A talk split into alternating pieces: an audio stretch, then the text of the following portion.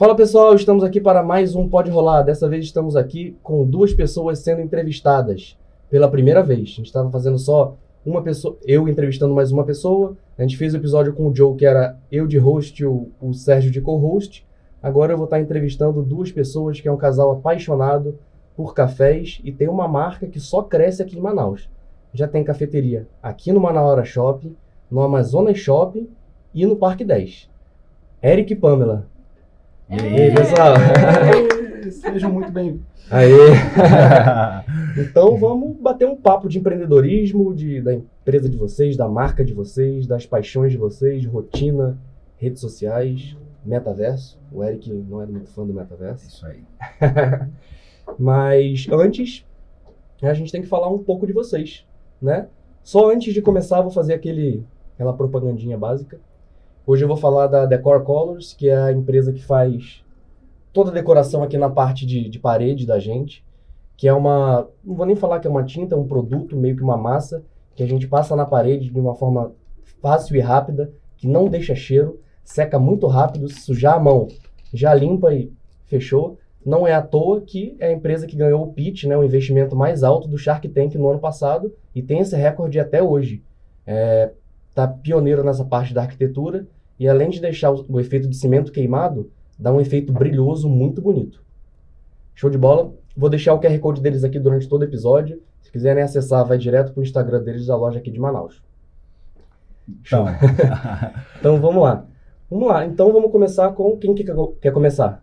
cara, primeiro as damas, né? Primeiro eu quero te agradecer pela, pelo Pô. convite da gente, cara. Um prazer estar aqui, a gente poder estar compartilhando nossa história. E é isso, vai, amor, começa. Primeiro as damas. Passou a bola já. Tem o aí. repassa? Passa. Então fechou. Conta um pouquinho da, da sua história. É, você é de Manaus, né? Bem história É. mesmo. É, meu nome é Pamela, gente. Eu sou casada com o Eric, a gente já tá junto há 11 anos. Não Caraca. parece, né? Meu Deus, eu Dois nem lembrava. novinhos, né? Caramba. Já estamos juntos há 11 anos e eu já tô empreendendo praticamente há 10. 10 Caraca. anos empreendendo. Foi praticamente quando eu conheci ele, né? Então eu vim de uma família tradicional, sou filha um, caçula, mulher, mulher única, né? Então Caraca. foi mais relaxado para mim, mas teve o, o, o lance de puxar para o pai. é, meu pai é engenheiro, e aí ele sempre quis, ah, alguém tem que fazer engenharia, aí sobrou para mim, a Caraca. filha única mulher. E aí eu me formei em engenharia ambiental com 22 anos e eu atuei na área. Com 18 anos eu já trabalhava na área. E depois disso eu ainda fiz outra engenharia, engenharia de segurança do trabalho, e eu não, assim, eu não me via no mercado, porque naquela época, 10 anos, 12 anos atrás, é, era muito difícil. Eu via e tipo, eu via o mercado e eu falava, gente, eu sou mulher, eu tenho um metro e meio, quem é que vai me contratar como engenheira? E eu sofri muito bullying com isso. É, teve é, entrevistas que eu soube que não me contratavam por eu ter uma aparência frágil. Falei, gente, eu tô na Ah. profissão errada, o que que tá acontecendo? E eu sempre trabalhei com pesquisa na minha área, então, ou seja, era uma coisa mais laba- laboratorial, mais de mulher mesmo. Você vê que mulher em laboratório tem a mão mais, mais fina, né? Tem uma E- percepção pro. A gente tem que admitir, não tem jeito, né? Tem uma percepção pros detalhes num nível absurdamente mais alto que a gente, né? Isso. Exatamente. E vou te falar, até no café isso é importante. O Eric vai contar depois um Cara, pouquinho. olha aí. E aí, nessa minha, nessa minha trajetória, eu conheci o Eric, que veio, ele vai contar, mas ele veio de uma família totalmente comerciante. E ele me puxou para esse lado. Eu trabalhei na área, na loja do- da família dele, na minha área. E aí, depois que eu. Aí, nesse meio termo, a gente começou a empreender. Trabalhava lá na, na área de material de construção, né, da, da família dele. E surgiu a oportunidade de abrir um negócio para teste, para aprender, que foi uma sorveteria. E aí foi meu primeiro contato com como empreender, a empreendedora. Eu não sabia de nada, ele que já sabia me puxava. Ou seja, então eu era mais operacional Uhum, e ele era a cabeça do negócio. E abrimos a sorveteria em 2012, né, amor? Ela durou dois anos. Foi, Foi sorveteria Pu- de vocês, mesmo? marca de vocês? foi é, a gente Não. era uma distribuidora. Ah, entendi. É, pode falar, amor? Cara, foi. Pode falar marca? Pode, pode, Normal. pode, Foi, foi uma sorveteria da Vaca Lambeu. Ah, entendi. Existe Gente- até hoje, tá Uhum. com um colega Agora nosso, é- é Gustavo. Gusta Mais, enfim. né? Enfim, Mas- mas, é na época, lá no Parque da Laranjeira, a gente montou um quiosque, a gente criou do zero o quiosque com o material da loja dele. Massa. O dono lá da pracinha falou, cara, é, não vou mais, não tem lá mais loja pra vocês. Aí o Eric, vou mandar fazer um projeto que o senhor vai aprovar. O cara foi lá no- e aprovou, porque ele amou o projeto como ficou. E hoje, massa. hoje é o Top Frozen. É um lá, açaí É um açaí lá. Ainda existe até na hoje. Praça da Laranjeiras. Pô, a gente sabe onde é que é, a gente já tomou Aí lá naquele ponto a gente Caraca. sempre passa, a gente, nossa, foi aqui que tudo começou. Que massa. E, e aí durou dois anos a, a sorveteria. Peguei muita tendinite, é, ralei muito, aprendi muito. Quase que a gente se separa, porque na época a gente não sabia separar o que era profissional e o que era pessoal. E eu também não sabia que cada um tinha um papel É. no, no- na sua profissão. É, Eu não tinha que cobrar dele coisas que eu poderia fazer e vice-versa. E aí é ralado. Mas a gente vai aprendendo, vai tendo maturidade com o tempo. Então, depois que eu entendi que o negócio dele era é, é, prospectar clientes, era fazer o marketing, era fazer as, as finanças, e eu era opera- operacional de estar lá dentro, de abrir, de fechar, de estar com, com a equipe, aí eu já. É, é assim que tem que funcionar. E dá até uma sensação de quando. Eu falo muito porque minha maior sócia em tudo é minha esposa também. Aí você falou, ah, quase separou e tal. A gente já teve um, um conflito muito grande no nosso primeiro negócio, porque a gente fazia tudo o tempo todo e não tinha tempo um pro outro, sabe? Uhum. Tanto que teve uma época que ela só atendia cliente, não tinha tempo pra mim. Aí, É eu, aí eu falei brincando. Falei, amor, você tá demitida da empresa. Ela ficou revoltada. E era Mas, isso é. que quase que ia É igualzinho acontecendo. acontecer com ela. Aí. Assim, porque, é, assim, eu queria carregar o mundo e ele falava, cara, não, não dá, não é assim. E eu cobrava dele uma coisa que não era, pra, não era do trabalho dele. E aí a gente vai aprendendo. é, a sorveteria foi um puta de aprendizado. É, para mim, principalmente, foi meu primeiro contato com, com DRE, com caixa, com financeiro, A com primeira tudo. cliente que te tratou mal. A e- primeira cliente que eu saí chorando, eu Caraca. olhei pra cara da cliente, a cliente, você tá me olhando com cara de quê? Que eu não vou pagar? Eu falei, gente, que isso? Eu não tô nem olhando pra senhora. E aí, enfim, passei um bocado, aprendi a lidar com pessoas que, é, quando você trabalha com público, com cliente, é com o tempo que você vai aprendendo a olhar as pessoas melhor. É verdade. E hoje não, se chega um cliente fazendo isso, eu já tô lá centrada, eu sei, eu, Já tem uma inteligência emocional. muito, é, ma melhor muito maior e melhor. Isso. E depois da sorveteria, desses dois anos de aprendizado, é, eu ainda ficava no meio, no meio tempo na loja do- da família dele e com a sorveteria. Então foi Ah, as duas coisas. Eu ainda era é, CLT e no- na outra parte do dia eu era empreendedora. Quase que eu vou pra cucuia. Fiquei doente e tal. E aí depois que a sorveteria passou, é, com o tempo eu fiquei só na loja e, e fiquei grávida, né, amor?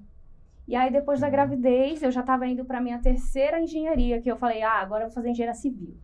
Depois de- das duas engenharias que eu já tinha, eu falei, eu vou fazer civil, que eu faço rapidinho e tal, vou trabalhar na área. Mas deixa eu te perguntar, você tava com essa paixão pela engenharia, você acha que ainda tinha muito da influência da família? Ainda era influência da família. Porque eu vou te falar, é, nesse tempo de sorveteria, é uma coisa bem pessoal mesmo. É, a minha família, mais assim, a minha mãe, né?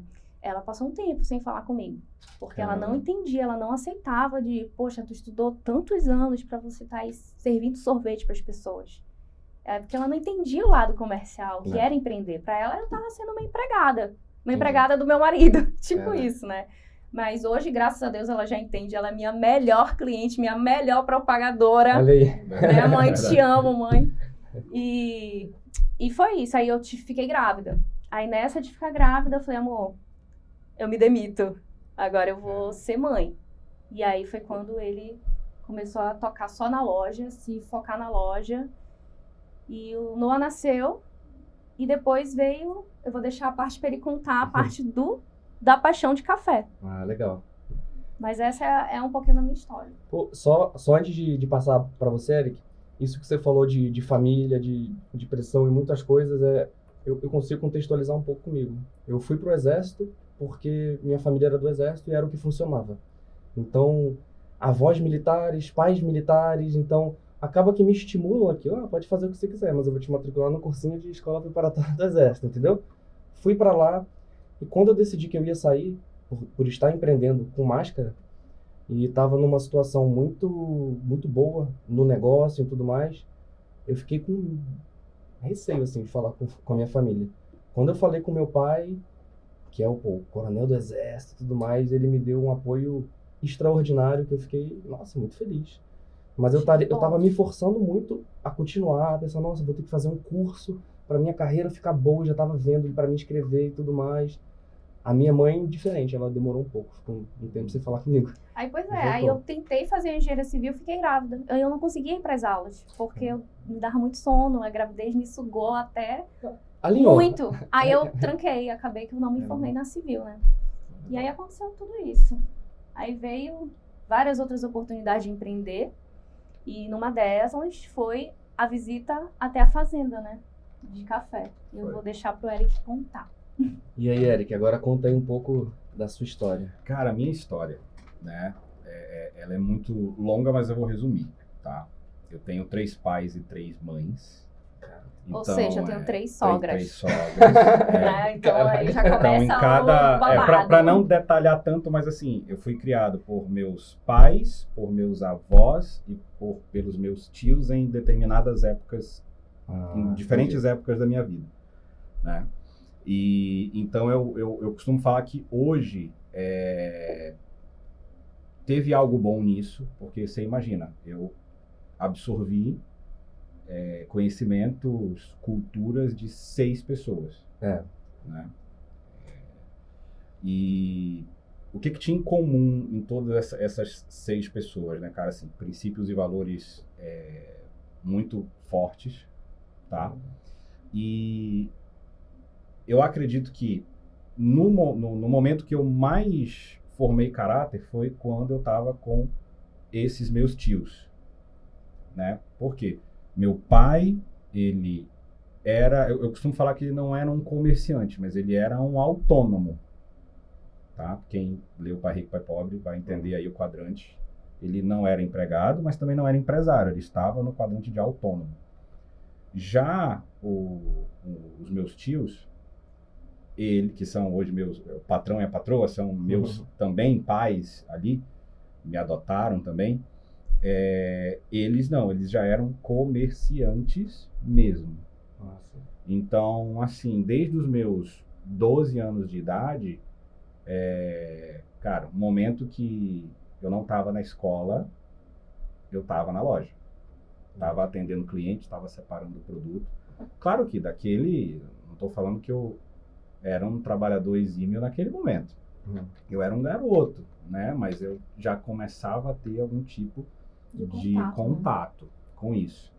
E assim, cara, eles são comerciantes nível hard, a empresa eh, da família tem mais de 25 anos, então assim, e, e- e o patrão nasceu num balcão de loja também. O pai do patrão também era comerciante. Caramba. Então você imagina a conversa no almoço, a conversa no jantar, a conversa nos finais de semana. Putz, era é, Era uma imersão, sangue, né? imersão É. completa, imersão completa.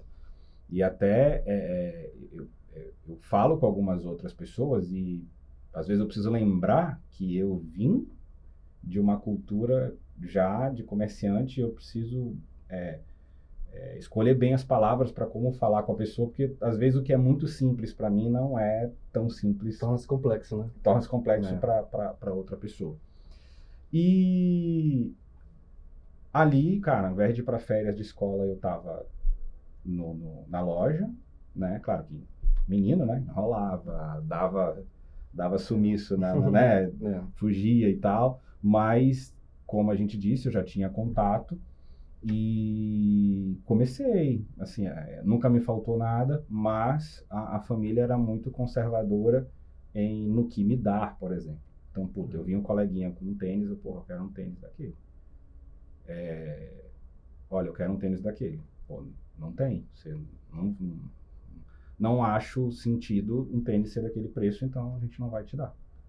Caramba. E aí, ali, antes de ter contato com leitura, com estudo de empreendedorismo, a chave na minha cabeça, em algum momento, ela ligou e falou: putz, eu posso aceitar que ninguém vai me dar, que eu não mereço isso, ou o que eu preciso fazer para ter isso Olha aí. né? Então, eu vendia, cara, minha família pirava comigo, porque como eles são muito conservadores, e, beleza, eu não quero mais usar esse copo, Eu não, não, não vejo mais graça brincar com esse copo. Até hoje eu lembro, o primeiro produto que eu vendi foi um tabuleiro de jogo de botão. Caraca. Eu vendi tabuleiro, com 12 anos, eu vendi meu tabuleiro de jogo de botão. A minha família ficou completamente alucinada. tá, até hoje eu lembro, vendi por 50 reais. Né, Eu tenho 32 anos hoje, eu com 12 anos, que ano que era? Vai. 20 Porra, anos é- atrás. A engenheira se aposentou 2002. já, mano. 2002. Né? Então, 50 reais em 2002 era um dinheiro diferente de hoje. Vendi. Eu vendi e eu comprei um deck de carta Pokémon na época. Porque eu queria brincar com a carta. Era outra diversão, era outra Eu tive essas coisa. cartinhas aí já. Putz, não, eu tive o Charizard, que hoje vale Pô, 30 sério? mil dólares. Eu Nunca tive. assim. nunca mais, eu não sei mais cadê. olha. Mas você via. comprar uma Pois bolsa. é. Não, dava. Dava pra comprar muita coisa. É. Né? Mas eu provavelmente perdi ou vendi na época pra comprar outra coisa. É. Então ali eu fui aprendendo. Eu falei, ah, então eu enjoo de brincar desse, desse brinquedo, eu posso vender e comprar outro que eu tô afim de brincar agora. E aí foi nesse momento. Então eu aprendi ali, falei, cara, já sei que eu vou conseguir dinheiro. Então teve uma época que, cara, gravador de CD era difícil de ter. Na loja tinha um gravador de CD. Hum. E era quando o CS fez sucesso. Quem jogou CS levanta a mão. O CS fez sucesso. Aí um amigo meu de escola, que era mais popular que eu, né? Ele, Eric, olha, eu consegui o CD. Eu sei que tu tem um gravador lá na empresa da tua família. Eu falei, eu tenho mesmo. Ele falou, então é o seguinte, eu te dou o CD, você faz as cópias, a gente vende e racha o dinheiro. Eu falei, Olha tá só. feito. Comecei, pá. Né? E isso aí ali, na mesma época, 12, 13 anos. Eu, eu tive esse gravador também, engraçado que a gente É. tirava o CD dentro, ficava marcado, né? É, é, você tinha que estar, era outro drive diferente, né? Enfim, colocava o CD virgem no gravador e o É. outro CD no, No- no é. drive normal. Até hoje eu lembro, ele era azulzinho. Isso, né? é. Tinha a frente azulzinha, Isso. meio transparente. Aí escrevia com caneta. É, pô, era maravilhoso. Foi da época que eu baixava a música, fazia CD e vendia. Porra. Baixava a música, do- na época tinha o Morpheus, tinha o Casar, É, eu lembro disso aí. né? Baix... Ares, Ares foi o Ares, último, assim. Ares. Baixava, Shareasa também. Shareasa, é... Baixa- Era tipo um torrent, né? Era um tipo de Torre. E aí tinha que ter era. uma sorte pra não vir um vírus junto. Né? É, exatamente. Às vezes rolava. Mas aí, assim, eu separava um computador só Só pra isso. pra, só pra dar, aquele computador podia dar bug. Ah, entendi. né? E na época eu era um pouco mais nerd, então eu sabia formatar o computador, reinstalar o. Windows e, e etc. Então eu fui empreendendo assim, dentro da escola, é, vendia algumas coisas, cheguei a vender até calendário, eu fazia Caraca. calendário no CorelDRAW e eu fazia meus pais irem na, na, Massa na gráfica para imprimir. Então a minha história começou assim e, e que, onde que deu o bug aí, né? Quando eu me formei, a minha família, pô, quero que você seja engenheiro. Então já deu um bug aí. Negócio com engenharia, né? Esses Pois pais. é. Não, é essa questão, né? O pai é comerciante, né? E quer que o filho trabalhe para ser Uhum. CLT. Não vai bater a conta, vai dar ruim. Hum. Então eu não conseguia. é, Fiz o primeiro período de engenharia, passei em tudo, matemática, basicamente, material de construção e tal, enfim. E eu sou de uma loja de material de construção, então Hum. só que chegou ali no segundo período para o terceiro, eu chegava na aula, não tinha assunto. Era um assunto diferente, porque eu passava o dia atendendo cliente, comprando e vendendo coisa, negociando, e eu chegava na aula, o assunto era outro. Não se aplicava, né? Eu não conseguia me conectar com aquelas pessoas. E, cara, eu tenho. ó, Hoje tem esse negócio né, de TDAH e tal, parada. Eu sempre Ah. falava, Bruno, eu sou retardado, eu não gosto de estar dentro de uma sala com um computador muito tempo, ou ali, cara, me dá sono, eu quero sair dali, não dá. Na minha história inteira de escola, eu dormia, eu estudava de manhã, os dois primeiros tempos, esquece, amigo. Assim. Dormia assim, dormindo, esquece, né? Você minha- minhas amadas diretoras e coordenadoras aí da minha história vão lembrar, era, não tinha jeito. Pô, a gente é parecido nisso aí. funcionava, Não funcionava. Depois das 10, legal. 10, 11 horas ali Uhum. funcionava. Mas aí antes não. E aí foi que eu falei, pô, vou mudar de engenharia, né? Eu vou para administração. Fui para administração, é, eu só fazia as provas. Eu não conseguia ficar dentro da sala de aula. A coordenadora foi super minha amiga. Não, Eric, tu garante? Eu falei, garanto. Tá. Nisso a gente já tinha se esbarrado, né? Já. Em algum momento na faculdade a gente já tinha se esbarrado, mas não Já. se conhecia. Caraca. Foi Já. quando ele fez engenharia. Olha. Foi. E eu tava lá, fez- foi mas na eu-. Eu tava bem mais. Avançada ainda É. nessa época. Ele era o calor. Ele era o Ela é calor. loura. Ela é mais velha que não eu, não dava parece. bola, ela é mais não velha que eu, gente. É, Ela é três anos mais velha que eu. Ali. Entendeu? Eu sou, sou o bebezinho e ela que. então, e ali teve muita situação com a minha família, porque, caramba, minha família não, não entendia. Pô, o Eric é vagabundo, o Eric não quer nada da vida. E na verdade não era isso. Aqui eu não estava me encaixando onde eu precisava me encaixar. E até hoje eu lembro, eu com 22 anos, e foi que num momento desses, é, cara, minha família chegou a tirar meu carro. A, a- patroa chegou a, a arrumar minhas malas e falar, minha mãe não mora em Manaus, ela falou, vou te mandar pra tua mãe, tá aqui, ó. Cheguei em casa um dia, minhas coisas estavam tudo dentro de uma caixa, vou te deportar pra, lá pra tu morar com a tua mãe, pá, pá. Principalmente Hoje- por causa do lance da faculdade. Exatamente. Tipo assim, pô, você tem é, toda uma estrutura para você estudar e você não está estudando. Né? Só que, enfim, chegou um momento que, depois de muitas noites depressivas ali, dormindo o dia inteiro e só acordando à noite, enfim, é, é, foi um momento legal. Até hoje eu agradeço a minha família por ter feito isso, porque, cara, cortaram tudo. Bicho, você não vai ter um real da gente, você não vai ter nada, te vira aí. E eu não, claro, tinha a passagem, mas eu não fui, não, né, não, não fui para o aeroporto. E hoje a patroa me conta, né? Ela, pô, foi tua mãe que pediu para eu fazer e eu não queria fazer com medo de tu virar rebelde, mas a tua mãe falava, não, faz que vai ter que fazer isso, senão ele não vai. Mas foi foi um susto mesmo. Foi um Foi susto, susto. assim, um seis, seis meses de susto. Putz, Porra. é uma parada, foi punk, foi punk. Nossa. E a minha diversão era comprar três DVD pirata e assistir um na sexta, um no sábado e no domingo. Era É. essa a, a minha diversão de final de semana. E quando eu fiz 22 anos ali, eu não lembro qual foi o momento. quando ele me de- conheceu, de na verdade. Não, foi Olha um só. Caraca. Foi um pouco antes. Eu falei, cara, eu vou, eu vou. Eu quero deixar de ser medíocre. Né? Medíocre não é um palavrão, medíocre é você andar na média. É, não, média. Falei, cara, eu quero me decidir. Eu falei, eu vou deixar de ser medíocre. Eu cansei. Eu quero ser uma pessoa que vai transformar é, a empresa da minha família, que vai é, transformar realmente. Eu quero ser alguém na minha vida. Eu tenho que me achar. Não tem mais tempo para isso. Acordei num dia, deixei ali é, depressão de lado, enfim. E vou para cima. Falei, cara, pera lá, deixa eu pensar. O que que as pessoas bem-sucedidas fazem? Pô, elas leem muito. Então eu preciso estudar, preciso começar a ler. Vou estudar por mim mesmo. E eu falei, bom, eu não sou, eu não tenho costume de ler, então eu vou comprar um livro pequeno. Então eu fui já já montei minha estratégia, né? Falei, vou comprar um livro pequeno. E eu vou comprar um livro que seja aparentemente divertido. Então até hoje eu lembro, o primeiro livro que eu li foi O Segredo Disney de Encantar os Clientes. É um livro azulzinho, pequenininho. E Carregado de cara, animal o livro. demais. Loucura. E, e eu deixo até a sugestão para quem quer ler.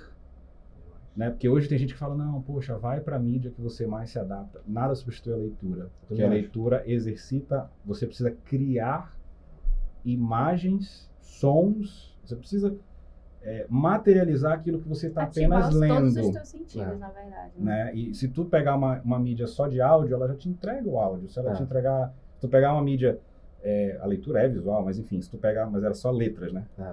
Se tu pegar uma mídia apenas visual, ela também está te entregando tudo aquilo. Se você quer Pronto, realmente exercitar o músculo, o cérebro, tua mente, você tem que ler. Não tem onde Uma correr. coisa até prática disso aí, por exemplo, é, eu comecei a ler bastante, não tem tanto tempo assim, né? Foi muito... A minha esposa, é, eu tava no exército, não tava tão satisfeito, ela já tinha esse ar mais empreendedor, Uhum. e aí a gente foi ver um vídeo de um youtuber, é, o Thiago, né?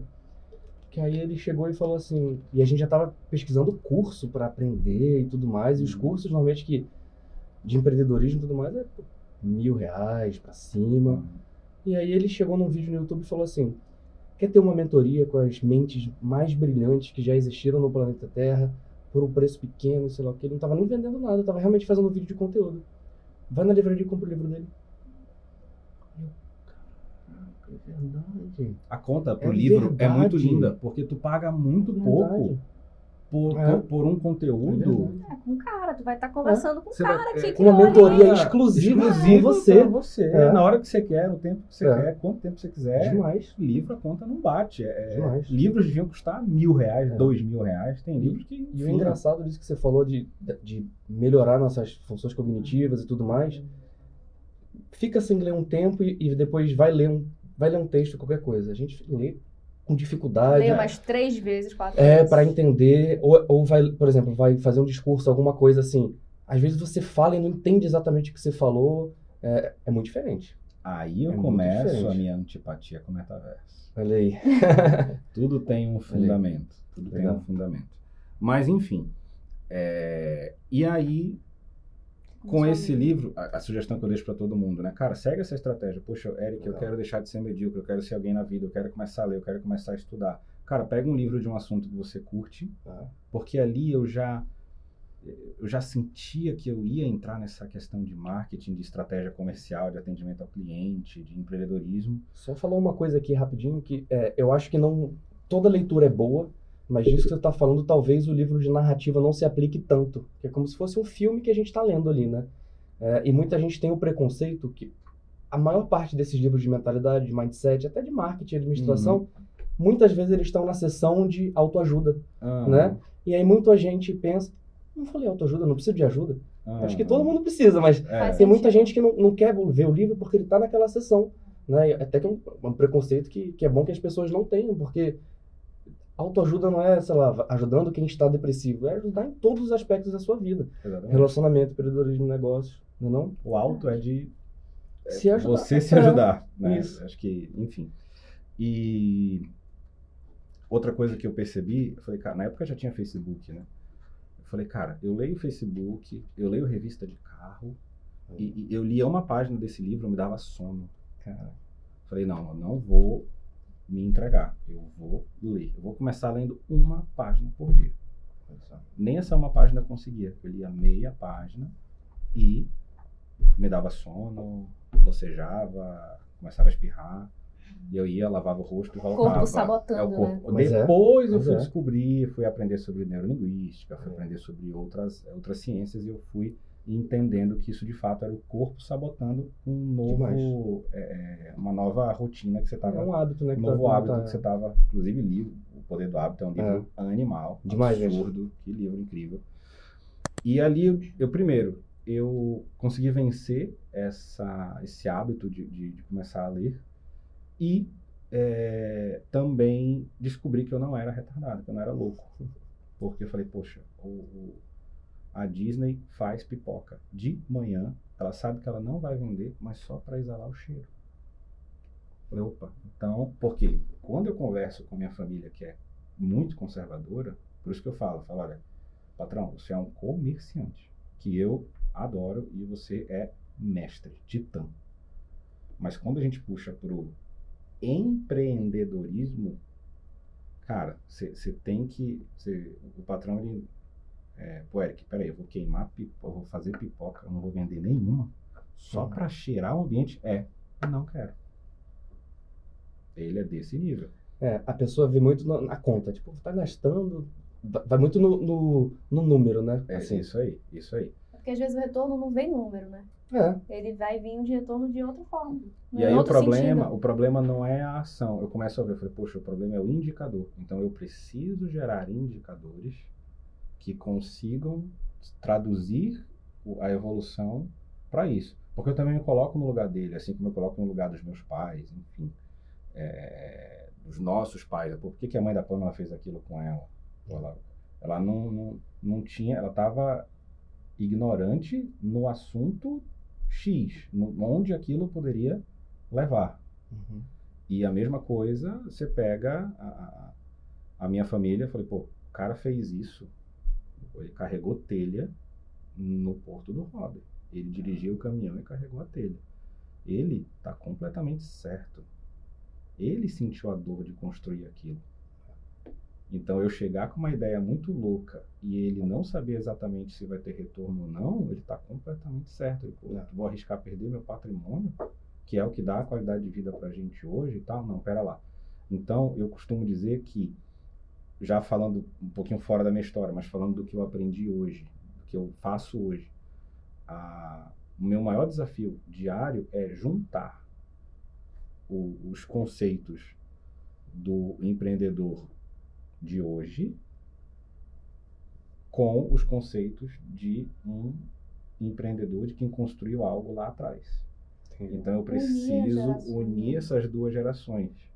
Eu não posso trabalhar, eu acredito que tudo que é extremo é ruim, então eu não posso trabalhar exatamente é, só no que eu acho que é certo, mas também se eu deixar o patrão trabalhar só no que ele acha que é certo, talvez a empresa não evolua de uma forma que precisa evoluir. Então a gente é, se une muito e eu busco muito isso, né? entender é, os dois lados. E, cara, depois quando eu comecei a ler, é verdade aquela história de que você. Eu, eu- eu costumo dizer que eu também sou especialista em vendas, né? Fica meio estranho ou parecer egocêntrico falar que é especialista em alguma coisa. Eu tenho até dificuldade um pouco disso, mas, pô, eu, eu tô empreendendo há mais de 10 anos. Se eu for contar desde os meus 12 anos aí que eu já vendi meu primeiro produto, é mais de 20. Legal. Então eu costumo falar, cara, Eric, tudo isso que você aprendeu, qual é a melhor técnica de venda? Cara, a melhor técnica de venda é atração. É você não precisar vender. Olha. É você ser uma pessoa de conteúdo tão rico que as pessoas ao teu redor vão querer algum, vão querer fazer alguma alguma parceria com você, É, vão a querer fazer algum negócio né? com exatamente. E, e, na verdade, até acima do, do que uma marca pessoal. É porque pessoas prósperas atraem pessoas prósperas. É verdade. Você que, que quer evoluir, você vai querer estar do lado de alguém que quer evoluir. Se você quer um determinado produto, inconscientemente, cara, você compraria o produto de um, uma- de um vendedor de carros que tu não conhece ou do Rubinho Barrichello que, por incrível, sei lá, tá fazendo um- uma visita numa concessionária X e você pode pegar toda a sugestão de carro que você Verdade. puder com ele. Você vai para quem tem mais autoridade, você vai para É. quem tem mais conhecimento. E, e ali, a partir dos meus 22 anos, tudo foi evoluindo e, e melhorando de uma forma que, às vezes, eu olho para trás e eu nem acredito como isso Legal. aconteceu. Né? Você chegar, até hoje eu chego aqui com a Pamela e falo, caraca, Pamela, virou booking aqui no galeria. A gente desce a escada, né, amor? Eu falo, caraca, como é que pode? Pô, a gente tem um copo personalizado hoje, a gente tem, eu fico, sabe, quando a gente lembra, eu paro e lembro de, de quando isso era apenas Ideia. uma ideia, cara, você fica louco, você, pô, como eu realizei isso? E às vezes demais. parece balela, mas não é. A pessoa, Eric, o que, que você fez? Bicho, não sei. Foi é, uma junção de, de, de, de Deus com, com o universo, com realmente fazer a coisa certa E acreditar, né? e acreditar, entregar realmente o que o, o, o que a gente diz que, que entrega, né? Pô, a gente tem é, total liberdade de vir aqui conversar contigo, contar nossa história, porque se você for perguntar de qualquer pessoa que trabalha com a gente, Legal demais. entendeu? Vai ter a mesma a mesma visão sobre isso. E foi isso, cara. Minha história, em resumo, assim, é essa. Cara, demais. Demais mesmo. Legal que você tem essa junção de, de gerações, sempre quis empreender e levou a Pamela junto, Levou né? caminho. E se encontrou. Me encontrei. Me Legal. encontrei e não me vejo fazendo outra coisa. Demais. amor? E é uma coisa que ele falou mais, mais cedo sobre ah, os pais dele terem feito o que fez, eu acabei pensando que é, os, os- a família em si, né? Chega a uma certa idade, na nossa época, né? Uhum. Fez 17, 18, parece. É, vem a um peso de uma responsabilidade que tu tem que tomar para o resto da tua vida. Demais. Ah, o que, que tu vai fazer? Tu vai ser o quê? Arquiteto, engenheiro? Vou escolher engenharia. Cara, eu acho Cara, isso é mega um- errado. é É, um- muito cedo. É muito Concordo. cedo, é Muito muito, cedo. cedo. Tanto é, eu tenho uma sobrinha que tem 17 anos, filha do, do meu irmão, meu irmão mais velho que faleceu. Então, minha mãe que cria ela. Então, ela tá nessa fase, 17 anos, eu pergunto, né? Por perguntar, e aí, o que, que você quer fazer? Hum. Aí ela, ah, eu gosto de moda. Eu falei, cara, que massa. Aí ela tá começando a desenhar, a traçar, e isso é legal. Não é alguém te fala, "Ah, então tu vai fazer faculdade, tu vai fazer isso, tu vai para engenharia, tu vai no que.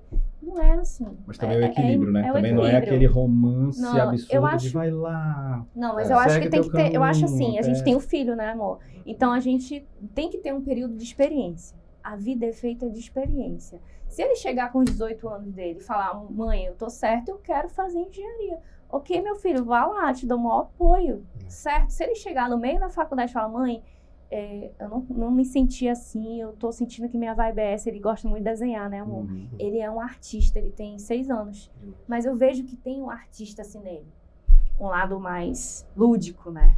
Legal. E se ele chegar e falar, mãe, é, o seguinte, eu quero viajar para aprender a Quer. palestrar, sei lá, Não, aprender quero sobre cartunista. cartunista, Ah, desenhar Ó, você que é anime. geek, né? Você que é do lado geek É, nerd, assim como eu.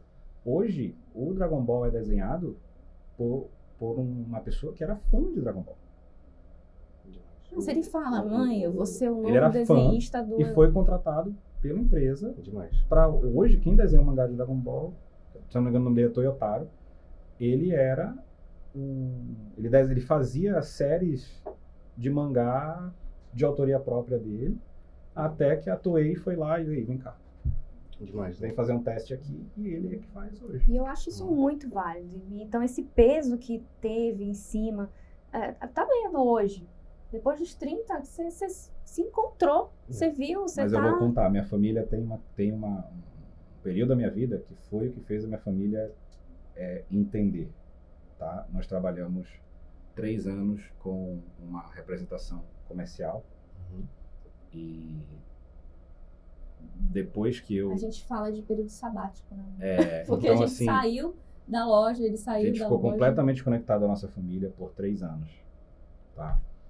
E a gente conseguiu é, se sustentar, a gente conseguiu ter renda. E eu passei por um período muito, eu fui muito idiota por, por algum tempo em assim acreditar que, poxa, nunca mais eu vou precisar da minha família e tal, porque é, imagina, eu passo muito por isso. É, o, o- bullying que eu sofria é assim, ah, você já nasceu com um filho de comerciante, irmão, você já nasceu tendo alguma coisa. Tá, mas eu tenho meus desafios também. né? A sociedade é, enfim, se tu for ligar porque a sociedade sempre diz, a gente tá lascado. Por quê? Tem, eu, eu conheço pessoas que, poxa, a pessoa veio de uma família economicamente estruturada e não vingou. Aí o que acontece? Olha aí, ó, não vingou porque sempre teve dinheiro. Eu conheço pessoas que vieram de família estruturada e vingou. Ah, só vingou porque veio de uma família que tem dinheiro. Então, assim, nunca vai estar. Teve sorte, né? Teve Ah, sorte. tá- foi sorte. Sempre vão estar falando alguma Sempre vão coisa. estar falando Sempre alguma vão. coisa, né? E Então. poucas vezes são coisas positivas. Exatamente. Até que no final de 2018 foi quando a gente finalizou a, a- a- ligação com, com essa atividade que a gente estava tendo. E, cara, eu- aquilo que você falou, a minha família me abraçou, a gente fez uma viagem, a Pamela não foi para sua viagem. A gente fez uma viagem. O e Noah já era nascido. né? já. Ah, por isso que eu não fui. E, É, e, e, cara, nessa viagem, a- a- o patrão e a patroa, eles compartilharam coisas para mim que eles nunca tinham compartilhado. Né? Desafios que eles passaram, intimidade deles aí que eles nunca tinham compartilhado. Dá até vontade de falar, por que vocês não falaram isso antes, pô? Né? Mas enfim, tudo Caraca. aconteceu como era para acontecer. E ali eles me abraçaram e foi quando eles, pô, Eric, a gente entende que isso foi a tua faculdade. Aí. Porque eu tinha que vender produto de porta em porta, irmão. Eu tinha que. É, é, eu passei três anos ali representando uma marca, onde eu vestia a marca, eu tinha que. Todo mês, bicho, era minhas contas fixas, Era fralda, era o NAN. era fralda, era o NAN, né? E, e- e eu tinha que é, dar um jeito de, de construir Tinha aquilo. que dar um jeito ou dar um jeito. Dar um É. jeito ou dar um Não tinha, jeito não tinha outra opção. É. né? Então a minha família chegou e falou: "Pô, Eric, a gente viu isso como a tua faculdade. A gente entendeu, entendemos que isso eh, te deixou muito rico de conhecimento. E quando eu voltei para a empresa da família eh, em janeiro de 2019, já era como diretor. Falou: "Pô, Eric, agora você tem um cajado também. Agora 25% da que é patrão, patroa, tem meu tio e tem eu. E tem minha irmã que em breve vai, vai compor também. E eu falando, agora você tem um cajado aqui, 25% das decisões é você, você vai estar em reunião de diretoria, você vai ter liberdade X, Y, Z de fazer isso aqui, parará. E hoje, lá na empresa, eu sou focado em vendas e marketing. Pô, legal. E eu falei, pô, meu primeiro projeto vai ser dobrar o faturamento. Ele, pô, é, mas a gente é comércio e tal. Pô, não, eu quero dobrar o faturamento da empresa. Então, você imagina, você pegar uma empresa de, em 2019, já tinha mais de 20 anos, comércio, vende commodity, você fala, pô, eu quero dobrar o faturamento da empresa. E demorou um pouco, né? Mas assim, mês passado a gente conseguiu. Então, é, é, você começa a entender ali e ver que, que realmente está valendo a pena e você está plantando é, muitas coisas. Mas, Só que É ele, isso. eu vou falar por, por ele, pelo- pelo Eric. O Eric, ele é um cara que, assim, ele, ele diz- achava que ele era retardado, como ele falou, né, Uhum. mais cedo, mas o negócio é que ele não consegue fazer, ficar só numa coisa sentado aqui para sempre. Ele montou uma, uma cadeira, uma mesa para ele lá no- na diretoria, nunca foi usada. Nunca a única usou. pessoa que usou foi meu filho para tirar uma foto lá na cadeira do pai é, porque ele não gosta dessa vibe. E aí vai vir a história do café, porque ele falou, patrão, não dá pra eu ficar aqui nessa sala, eu quero ver gente. Ele desce, quer falar com gente, aí tem a história do Ah, é, auditório. na verdade é o seguinte, vamos lá, porque tu não perguntou, eu tô entrando aqui, Não, mas a pode pergunta tá falar. indo. É. É, é, pô, Eric, como veio a Booking? Ah, esse ia ser a próxima É. pergunta. É, Porque então aí chegou ve- na aí hora. veio nessa história da loja, tem uma história da Chegou, loja. chegou a hora. Eu vou só, só antes de você falar da boca, eu vou só fazer um comentário de uma coisa que ela falou. Que foi justamente essa parte de, de estimular os filhos a fazerem o, o que gostam e tudo mais. Eu li um livro recentemente, que é. Peraí, deixa eu ver se eu lembro exatamente o nome. O que o ensino não te ensina. Já chegaram a ver esse livro? Não, ainda não. Linguagem simples, que faz um pouco de reflexão sobre a, o ensino no Brasil. E mostra que a gente é muito focado na parte do concurso público. Uhum. E sempre as vagas das faculdades, elas são feitas com base num concurso que o Estado vai abrir anos para frente. Então, muitas vezes, o que- as, as vagas que abrem na faculdade, que a gente força as pessoas mais jovens, que a gente foi forçado a fazer, a se encaixar um daquelas opções, um cardápio com as vagas, tem que ser um Uhum. desses. É porque o governo ele precisava daquelas vagas para abrir um concurso e estava lá. E muitas vezes não tem problema você não se encaixar ali ou não, né? Mas talvez os meus pais não viam isso, os de vocês acredito que também não. É, e a gente vê, conforme a vida vai indo, né? Eu acho que é legal esse processo de maturidade, que o que dá certo ou não é a gente, o que dá dinheiro ou não é a gente gerar valor na vida dos outros. Se a gente tá, é um concursado, um arquiteto concursado, o que gera valor é a gente estar cumprindo aquilo ali, fazendo os projetos do governo. E a gente está gerando aquele valor. Mas se a gente é um artista, a gente está gerando valor para as outras pessoas. Então é uma forma de, de trabalho tão digno quanto as outras. Que acho que vai mudar um, um dia. Ah, Até hoje, Vai mudar, até é. hoje vendas sofre esse preconceito. Muito. Quando você vai para uma vaga, ah, que você é vendedor. É. Pô, cara, o cara, não todo deu certo mundo... em nada na vida, virou vendedor. É, e não é. Sendo que, não é. para mim, é. vendas é a, é a habilidade que separa as pessoas. assim. Porque se você sabe vender, sabe ganhar dinheiro. É a habilidade que Pronto. todo mundo precisa saber, É, né? todo mundo É precisa a, a saber. primeira profissão de todo mundo, de É. qualquer pessoa. Na verdade, todo mundo sabe um pouco de vendas, né? É, flerte, com, quando Já vai é começar um- um relacionamento, Tua Hum. roupa. a roupa. É, tudo, tudo é vendas, tudo é Exatamente. vendas, tudo é você é, convencer uma pessoa a, a uma coisa que você quer que ela convença. Não importa se você está convencendo é, uma pessoa que você é a melhor coisa, Uhum. ou que, pô, a gente vai comer isso aqui hoje, não aquilo, tudo é, se a gente parar para ver, É é, um vendas. processo de É um processo de vendas, Isso né? mesmo. Isso mesmo. E onde que chegou a Booking? Né? Poxa, de É, co- começando tudo na, vou falar o nome aqui, na Centro do Alumínio, que é a nossa empresa de, de material de construção. Uhum. Era uma empresa muito arcaica. Falei, cara, se eu quero dobrar o faturamento dessa empresa, eu preciso melhorar a experiência dela. Entendi. E, cara, eu sou um cara que odeio burocracia. Então, tu chegava lá na loja para comprar uma roldana de portão de alumínio, por exemplo, que é o que vende muito num sábado, que vai muito dono de casa comprar. Você tinha que ir num balcão com o vendedor, Só que esse vendedor, ele é 99% B2B. Então, Hum, você vai comprar uma roldana, bicho, ele vai olhar para ti e vai. Cara, ele tá com mensagem no WhatsApp, ele tá fazendo orçamento, ele tá com, atendendo o telefone e ainda tem uma pessoa, um cliente na frente dele. Todos são B2B. Ele vai para onde vai dar mais comissão ele vai pra onde B2B. vai dar mais É. comissão para ele. E depois você ainda pegava a fila no caixa, depois você ainda pegava a fila no balcão de entrega do produto. Falei, cara, eu me recuso, tem mais de 20 anos a empresa e não dá. Inclusive, aprendi- esse processo que você descreveu, muitas lojas ainda têm esse mesmo processo. Ainda né? tem esse mesmo processo.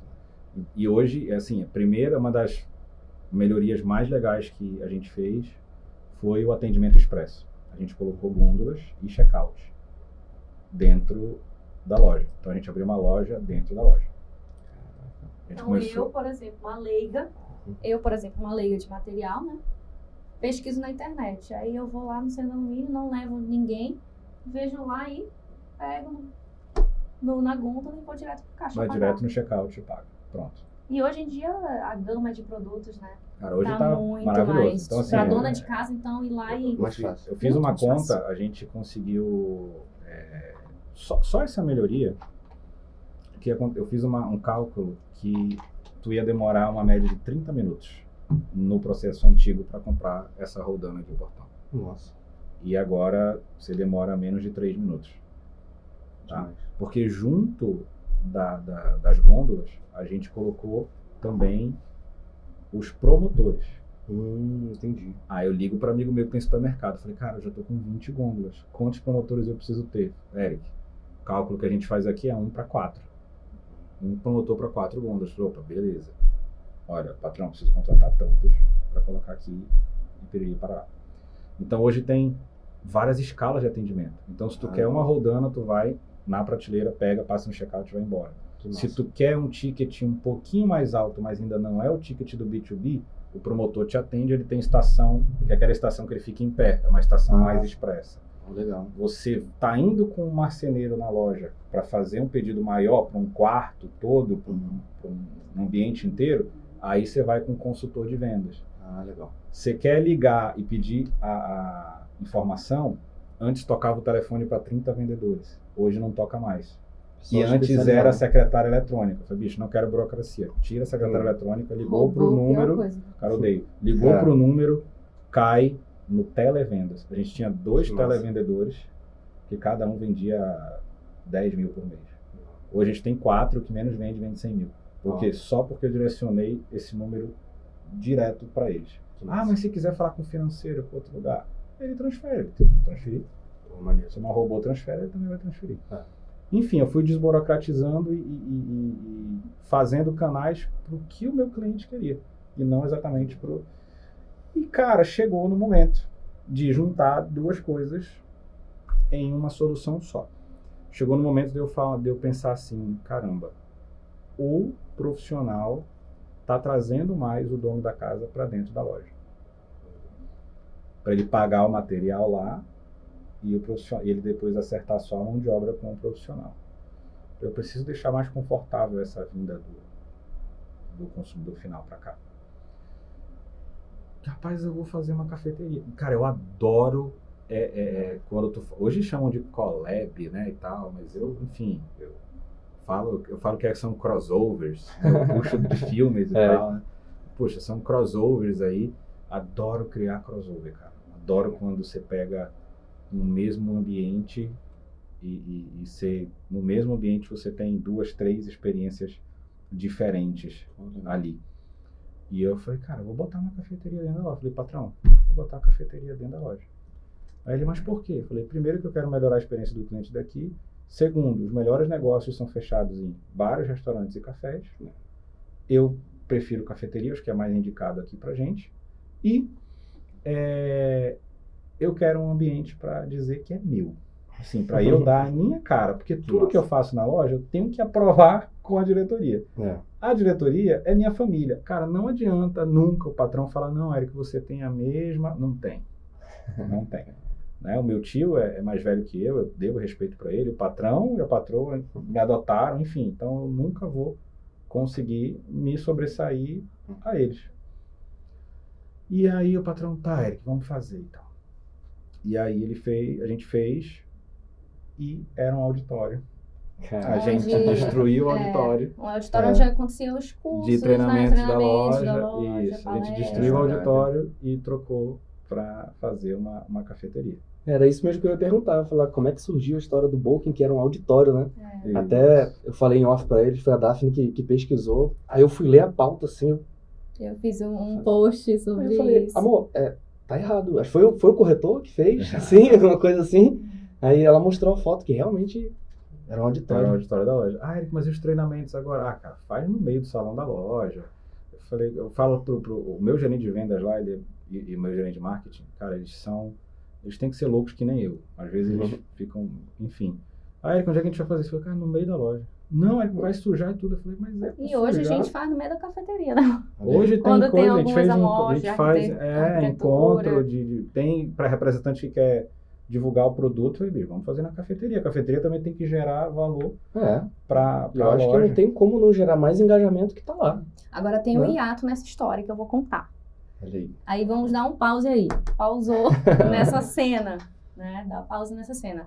A história do café, a gente visitou uma fase. A gente, antes disso, da gente até trabalhar nessa, nessa redistribuição que ele falou, a gente estava pensando em abrir alguma franquia depois da sorveteria, né? Ou foi antes da sorveteria?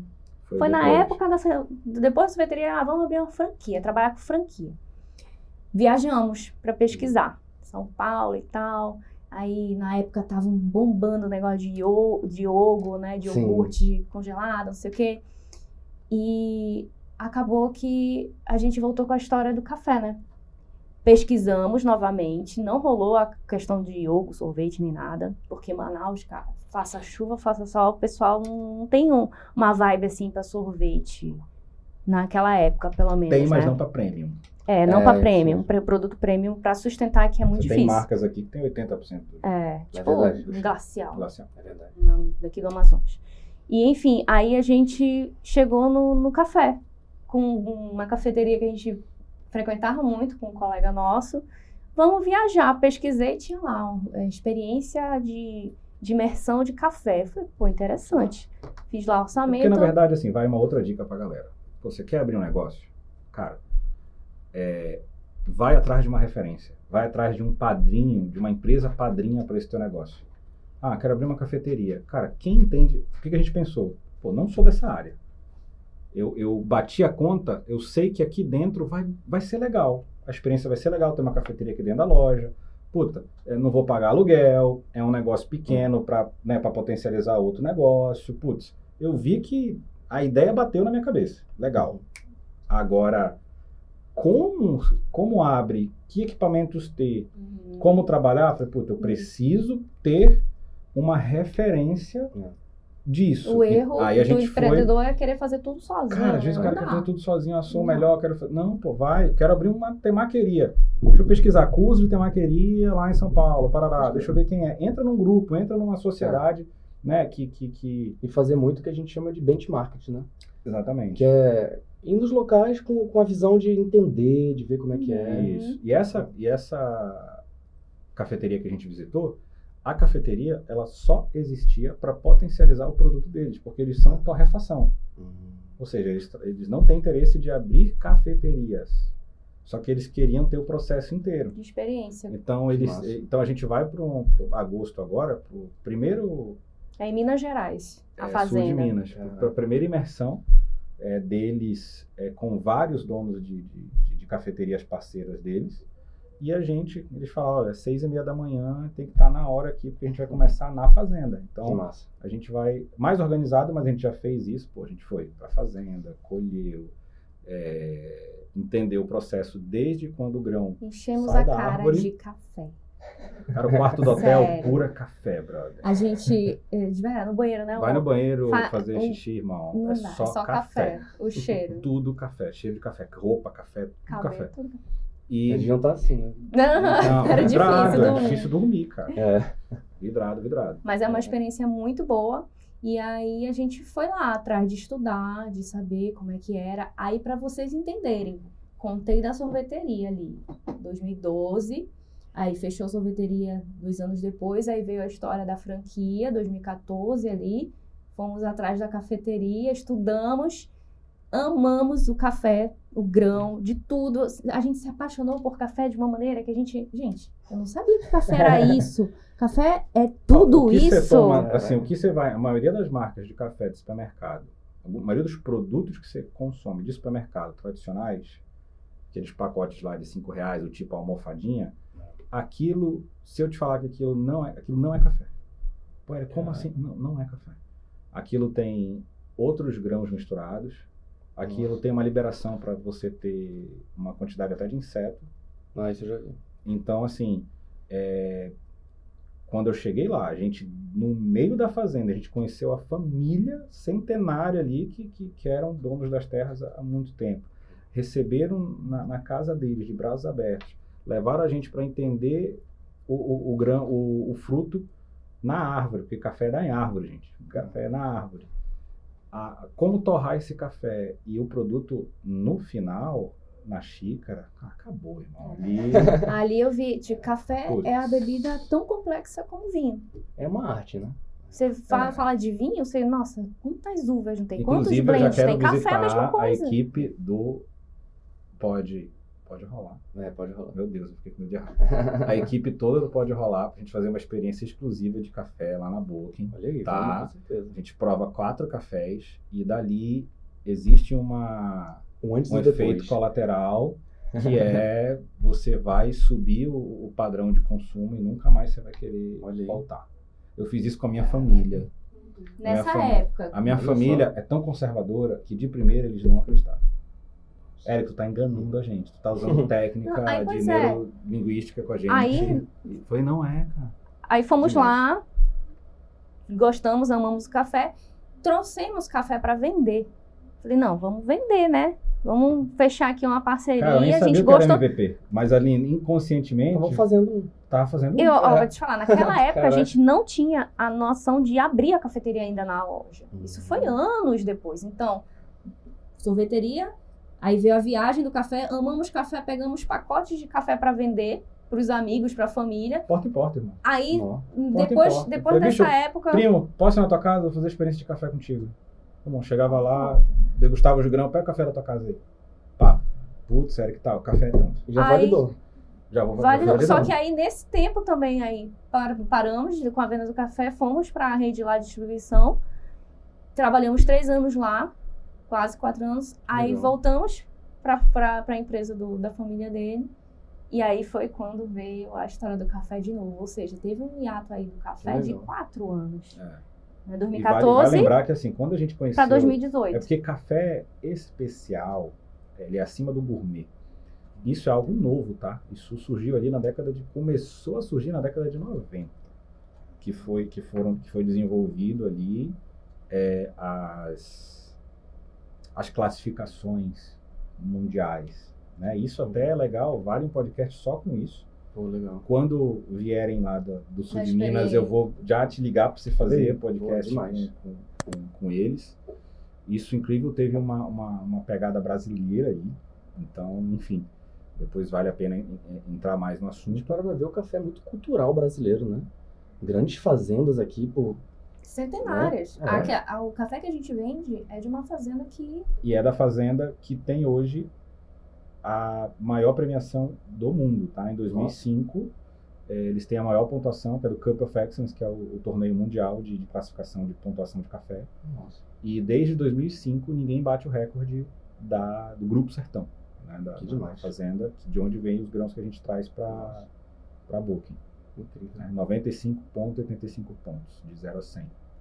A Aí acabou tem, que enfim, a gente fez a- uma grande parceria né, com essa marca e vamos trazer para Manaus. Dura até hoje. Não, não tinha, na reunião que a gente é, foi lá, não tinha, tinha um mapa do Brasil, não tinha nem o Acre. Nossa. Aí ele falou, Elcio, eu vou, tra- eu vou levar teu café pra levar o aquela café região pra ali, aquela que não tem ali. aqui. Nossa. Não tem no teu Não tá mapa, mas eu vou levar mapa. teu café pra lá. E aí aconteceu isso. É, Hoje eu acho que a. Booking está no, no top 10 de, de, de distribuidores. da- deve ter subido agora com a, com a nova unidade. Nossa, que demais. É. Então, assim, gratos à Unique, cara, são, eles são fantásticos. O trabalho que eles fazem é, é de outro mundo. Nossa. É, é uma grande variedade, né, de cafés. É. E isso que Cara, se impressiona for lá o na cliente. Bolking, pô, eu quero um café descafeinado. Beleza. O nosso café descafeinado, ele sobe para o Canadá. Ele passa por um processo de tecnologia suíça, onde não entra nenhum produto químico Nossa. para tirar a cafeína do Totalmente café. natural. Só com água. Cara, Swiss Water Decaf. que massa. Então o café sai do sul de Minas, vai para Suíça, volta para o sul de Minas e vem pra gente aqui. Pô, Eric, eu quero uma experiência de outro mundo. Vocês vão ter, já convidei vocês. Vocês vão provar o café do Jacu, que é o café mais caro e raro do Brasil. Nossa. O pássaro jacu come os melhores frutos, sai nas fezes dele e é recolhido o grão das fezes, torrado e a gente toma. Mas é um pássaro que só Caraca. aparece lá na época O dele. famoso Não é café. cativeiro Olha. nem nada. Caraca. Caraca, que incrível. E outra, Incrível. na nossa experiência, você vai provar o café tradicional, aí você vai provar um café especial, você vai falar, cara, isso não é café. Eu falo, cara, é. Aí a gente prova o do jacu. Você vai falar, cara, isso não é café. Aí de novo tu vai dar um outro salto. Pô, de novo, isso não é café. Mas Vai bugar a mente. vai bugar a mente. Adoro fazer essa experiência. Que demais. É. Só pra você ter ideia, tem, teve. é, as pessoas elas falam muito que tem gosto de framboesa, cara. O café, um café do Jacu. Fala, pô, é, tem gosto de framboesa, tem gosto da minha infância. Que E não é uma coisa que você, você, você ouve falar de café aroma- aromatizado. É Uhum. totalmente diferente. Não é um É café terra. que tem uma essência. Grão, É um café que foi cultivado numa terra que deu essas características que tu sente que Nossa, tem aquele sabor. é isso mesmo. incrível.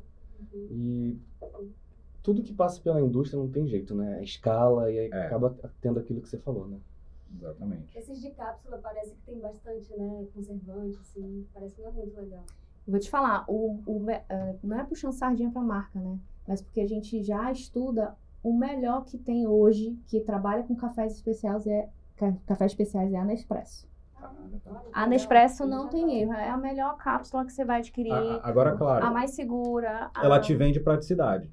Ele nunca vai substituir o gosto Uhum, de um expresso. De um grão moído na hora. de, vo- de um grão moído na hora, É. de você É. ter um expresso tirado aqui na Booking, que a É uma máquina bebida diferente. é uma máquina Ferrari a nível mundial, é uma máquina de mais de 150 mil reais. Então, é um outro nível E de, além da de. E além da cápsula ser, tem que ser boa, o que tem que ser melhor é a higiene da tua máquina. Ah, sim, eu vi no seu Instagram. Porque você se não adianta, ah, você, ah, bebê, deixa, deixa eu abrir tua máquina pra ver como é que tá. Precisamos, inclusive, dar uma olhadinha. É, isso é, é, muito Vou fazer sério. uma pergunta Porque aqui. muda o A gosto gente já café. a máquina por dentro? Não, nem sabia que precisava. Hum, Tem, tem uma limpeza. tranquila, tem um Ela- pouquinho de lodo, mas você não, nem sente mais o gosto. Ela é só de 2018, essa máquina. A nossa, a Bastante nossa, lodo. É A mais no- lodo que café. a É. nossa é de, a nossa Nespresso é de 2000. Foi da época da 12. sorveteria. na época da sorveteria. a gente comprou uma Nespresso pra servir café na sorveteria. Olha aí. Não, ela não, não pagava a conta, não fechava a conta. Não, Mas a gente já Nes- gostava de A café. Nespresso, Legal. assim, ela, eu, consigo olhar ela do tamanho da Apple em, em experiência e qualidade de atendimento. Você liga, 24 horas você liga lá pro, pro, pro, pro saque lá, você Uhum. fala com alguém, tira todas as suas dúvidas. É um Aplicativo legal Louco. né? Os A caras são gente loucos. era doido pra abrir uma Nespresso aqui em Manaus. Ah, é, é, é loucura, cara. Eu ia adorar, porque É. a gente ia economizar, né, nas É, cápsulas. É. Mas é, acaba que, que o sistema deles é diferente, não é franquia e tal, é, é bem É, diferente. lo- é do- um dono da loja, É. eu acho, né? E voltando lá na abertura do- da nossa primeira unidade do Parque 10, Já era Bolken? Não, peraí. O do auditório chamava Bolken já não? da- Já é, começou nasceu sendo o Bolken. Bolken, nasceu o Bolken em 2018. Inclusive o nome é uma curiosidade muito legal. Ele vai Mas falar tá- da- do porquê o nome, mas assim, despretensiosamente, tipo, abrimos aquela pra ser só aquela. Vamos trabalhar só aqui, porque é o que ele falou, eu quero um negócio só pra mim. Meu, que eu possa conduzir com a minha esposa e tal. Mas nunca que a gente ia imaginar que ia ter. Não, mas ela hoje. tem que aguentar, porque assim, Ah. eu, eu sou, é, é, eu penso muito alto, não é pensar alto assim, eu penso alto porque eu falo muito o que eu penso. Entendi. Então, eu posso estar com uma ideia hoje, amanhã eu ah, não quero mais não. Ou eu posso não estar com nada hoje e falar, putz, vou fazer isso. E me dá uma doida, eu falo, aqui, o do, do Galeria foi assim, né? Eu subi aqui e falei, cara, eu, eu sempre adorei essa, a, a Galeria Cristal. Porque parece que você está indo para outra cidade. Uma outra vibe, né? Parece que você está em outro, outra cidade mesmo, né? E assim, eu puxo mesmo sardinha para a construtora Cristal. Eu estou no nosso segundo apartamento Cristal e é diferente o acabamento, é diferente a, a, a construção.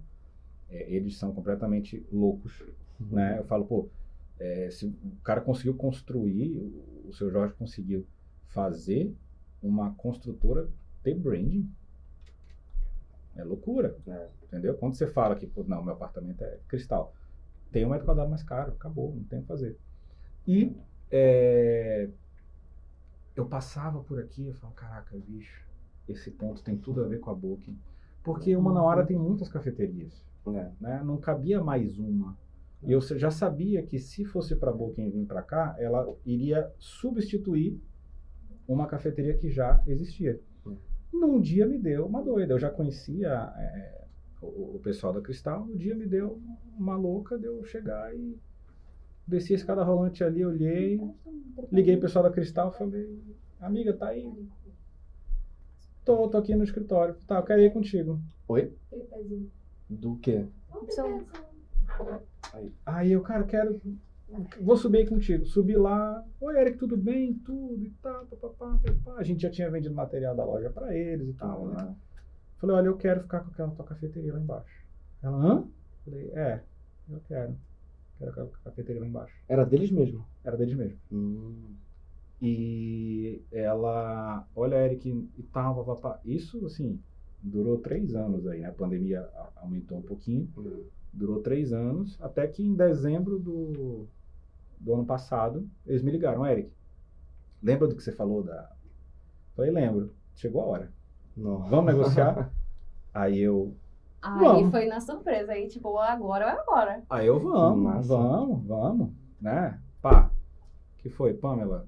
Seguinte, tem uma reunião marcada para ver o, o ponto lá do galeria. Fomos para reunião em janeiro. Chegamos em janeiro, pá, pá, pá, pá, fizemos a primeira reunião, segunda reunião, fiz, cheguei em casa, Pamela, que foi? Negociei a cafeteria do, Que massa. da galeria. E agora, o que a gente vai fazer? Eu falei, não sei, agora eu vou pensar aqui o que, que Uhum. a gente vai fazer, né? De onde é que vai puxar recurso para... quantos meses? Tinha dois meses. É, eu tinha, tinha dois meses para... Eu brinco com o Eric que eu falei, cara, a tudo. gente conseguiu abrir uma loja em um mês e a gente não conseguiu reformar nossa cozinha. Cara, a gente Tem seis meses. Assim, é um negócio de... É uma coisa louca que é assim, é tipo, é, quando você tá muito na vontade, né? Porque é a vontade. Que, ah, e o empreendedor tem É que a dedicação. O empresário tem que separar o que é do, do bolso dele e o que é do, da empresa. Cara, isso no dia a dia é foda. Por quê? Porque quando surgiu essa oportunidade, cara, a gente estava vindo da pandemia. É. E, e assim, eu tenho que tomar muito cuidado. Não vem capital da Centro do Alumínio para Booking. Chegou uma hora que o patrão Eric cortou, irmão. Se vai fechar, vai fechar. Te vira agora. Não dá mais para sair capital da Centro do Alumínio para Booking. Então eu tenho empréstimo, não vou deixar, não, vou mentir nem nada, não vou esconder. A gente tem empréstimo para manter a operação pós-pandemia. A gente teve que de novo startar com capital de giro, de novo startar com contratação, fardamento novo, enfim. Para startar uma operação você precisa ter capital, a gente É. tem empréstimo pagando. E chegou um momento que eu falei, cara, tive que vender, vendi carro, entendeu? Eu tinha um carrinho que, eu- que era meu xodózinho de, de, de, de corrida e tal, parará, vendi, entendeu? Se meu amigo tem uma revendedora que comprou, ele até falou, Eric, você não quer comprar de volta? Eu falei, cara, Quero. todo dia, todo dia. Falei, olha, todo dia, todo dia eu penso em comprar ele de volta. Caraca. E, e, e assim, é, quando eu vi, cara, e você vai se movendo, as coisas vão acontecendo. A gente tinha que comprar um forno, esse forno é caríssimo. Que é o mesmo da Starbucks, mesmo da Subway. E eu, eu Aquele falei, super rápido? É, É. falei, cara, eu já tinha desistido. Porque assim, todos os salgados da Booking são refrigerados. Aumenta o o prazo de validade, não vou falar bonito, né? aumenta shelf life, tá? life. não vamos falar termos difíceis aqui, aumenta. Mas a gente ensina pra, pra é, galera. aumenta a validade do produto e ainda chega um produto mais gostoso. Você vai provar a coxinha Legal. lá, ela é frita na farinha panko, ela chega, refrigera, quando o forno recupera, ainda faz o crack-crack da farinha Que panko. massa. Né? Então, e cara, puta, um novo é 80 mil. E eu já tinha desistido, eu já ia fechar um novo domingo, cara. Botei na minha, escrevi na minha agenda, domingo, vou fechar forno segunda-feira, pá. Deu domingo à noite, um conhecido meu postou no Instagram, vendo forno e tal. Cara. É, Quero ver se muito for louco. no amanhã. Não Eu te é- falo, eu não tenho como te explicar. Não é a primeira vez que só, acontece. Não é a né, primeira vez que acontece. Quando a gente começa a jogar pro universo, É muito ele- louco. as coisas começam a vir. É muito louco. Poxa, eu vou falar com vocês que eu acredito em gênero, número e grau com vocês, porque comigo e com a Daphne acontecem umas coisas muito loucas às vezes que a gente para e pensa assim, "Amor, qual- que é a explicação disso? né? É, Tipo, não tem explicação. A gente, a gente só fica tipo assim, às vezes a gente fica, ah, será que eu tô no caminho certo, no jeito certo? Chega um negócio desse e a gente pensa, acho que eu tô, hein? Acho, É. acho que tá, acho que, acho, não sei se vai dar certo o que a gente vai fazer, mas no caminho certo eu sei que eu tô. exatamente. Dá uma reforçada. E aí, falando do nome Boken, é, eu fiz um- várias. Cara, eu gosto, eu adoro algo que tem um motivo. Então, se eu sentar depois ali off e falar, pô, Eric, qual era esse carro que você tinha? Eu vou te falar qual era o carro, por que eu tinha, qual era a história dele, os detalhes dele, que tem um motivo todo. Eu falei, cara, eu quero que quando é, fiquem sabendo da, da minha marca, e alguém pergunte por que esse nome, e, e seja algo que, que vá fazer sentido. Nossa. Então, é, você lembra que eu te falei que quando eu decidi deixar de ser medíocre, eu fui atrás de um livro? Uhum. Pois é. É Boken é livro em holandês. Nossa. Só que, Eric, por que a Holanda? Porque a Holanda foi um dos primeiros países que disseminaram, que espalhou. o, espalhou o café. Espalharam o, o café. Que massa. E não é à toa que lá tem ótimos cafés até hoje. E a escrita, na verdade, é Boeken. Teria duas bolinhas no O, que eu acho que é algum acento, alguma coisa da, da língua deles. É um trema. É um Ah, tipo um trema, né? E tinha o E. Aí eu falei, cara, eu preciso brasileirar isso para deixar mais fácil a pronúncia. Demais. E nessa nesse retrofit da marca, né? nessa, nessa reforma da marca, vamos usar termos mais É, simples, É porque tem que explicar pra ele, Se- amor, que essa, esse, esse aqui já é a nova. já é a segunda logo. é a Ah, nossa entendi. nova logo. Ela já é a segunda Ela surgiu logo. agora com a terceira loja. Que Que, legal. a gente percebeu, não, a gente precisa mudar isso aí. É. A, gente, a boca, a, a logo anterior não tá mais combinando com a gente. Ela não está mais representando o que a gente quer se tornar hoje. Entendi. né? E créditos pro Aldemir, nosso designer Aldemir. lindo, Aldemir, seu lindo. Como é que é? É o Baby Shark. Baby chá. E aí, aqui você vê que a gente mudou a coloração no O, a gente colocou uma ênfase no O justamente para que inconscientemente, inconscientemente Um a grão, pessoa né? já é um grão, mas também é o encontro das águas. Nossa. É o grão Massa. e o encontro das águas. É. Então, quando o, o Aldemir desenhou essa logo, Que ele massa. desenhou de uma, ele ficou chateado. Vou contar o segredo. Ele ficou chateado porque eu ia pagar para uma empresa fazer. Porque ele ia pagar para uma empresa fazer. Eu ia pagar para uma empresa fazer. Aí ele ficou chateado comigo. Aí a gente fez uma viagem. Quando a gente voltou, ele fez duas propostas. Animais de logo. Falei, Uhum. cara, é essa aqui. Só que é, é, pin- não era pintado de marrom aqui. Era eu falei, tudo cara, branco. pinta de marrom aqui porque para ficar realmente o ele já tinha colocado esse conceito do encontro das águas Que massa. que né? é algo que me incomoda abrindo um parênteses né porque pô, o café que a gente vende é do sul de Minas o MDF é, é fora da nossa região né do, do, do sul também E muita gente questiona, se a Boken é da onde? Qual é a franquia da onde? Eu falei, gente, a Boken nós fundamos aqui na cidade de Manaus, É, ela surgiu daqui. Então, a- a- o Encontro das Águas também é para referenciar isso, Então, que né? a gente veio daqui, Agora somos vamos, daqui. vamos falar, quando perguntam se a marca é franquia, é, não sei vocês, perguntavam muito se a máscara era franquia. Eu até me senti assim, pô, tô achando que é franquia, olha só, marca que a gente criou do é zero. legal, desde... é legal. Ah, Tipo, olha, tô falando que é franquia, tá num padrão massa, né? É, Quando a gente ouve isso a gente fica, top, pô, que legal. Exatamente, exatamente. Pô, é muito Caramba. legal, muito legal, né? Cara, é legal a gente ver, pô, tem cliente que vem aqui que frequenta o Parque 10, né? Ah, puta, tem uma booking aqui, que legal. E assim, eu vou te falar, o que a gente quase fecha, né? A gente ia, a gente ia entregar, porque a, a- a segundo, segundo fechamento do comércio ah, foi punk. O primeiro, a gente teve, teve aquele auxílio do governo federal, que ele É. pagou três meses de, de, de folha, né, e tal, enfim. É. E agora, né, no segundo fechamento, irmão, o negócio ali, eu cheguei pro shopping e falei, shopping, eu quero te entregar ao ponto. E durou muito mais o segundo Foi. fechamento, né? E foi quando a gente, cara, foi, de novo, Coisas que a gente não explica. A No mesmo dia, eu falei, pô, decidi fechar. Aí eu liguei pro shopping. Falei, shopping, eu quero Esse entregar é o a Amazonas. loja É, Amazonas. que era a Falei, nossa segunda loja, era a única loja que a gente. É porque a duas, né? primeira não, não, não gerava custo, o material de construção estava como é, Essencial. essencial, né? A gente não estava funcionando a cafeteria, mas ali são cinco pessoas, É. né? É um custo bem reduzido, você consegue manter. Uhum. Porque ela não deixa de ser um órgão, um organismo da Centro do Alumínio. Ah.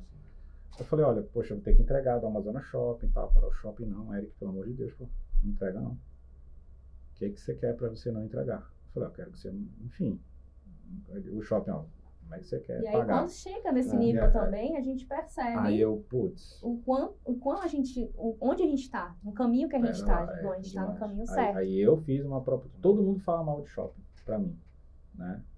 Eu, cara, sempre fui bem tratado no, nos shoppings que eu tô, né? E agora aqui também, bem tratado. E, e aí eu consegui uma negociação legal com o shopping. Aí eu liguei pra Unique, nossa parceira de cafés. Não, Eric, pelo amor de Deus, o que você quer fazer? Pô? Eu falei, pô, não consigo te pagar nada agora. Quando voltar o, o, o comércio, eu começo a te pagar. Aí ele, tá bom, então vai ser assim. E se você precisar de produto para restartar, você pode pedir. Caramba, que massa. E aí eu liguei São pro os meu banco. desafios, né? Aí eu liguei É. pro meu banco. Falei, olha, eu quero encerrar, vou começar a encerrar a conta, eu vou começar a sacar um pouco de que tem aí tal. Não, Eric, eu já ia te ligar. Tem uma linha de crédito liberada pra você. Olha só. Falei, puta merda, bicho.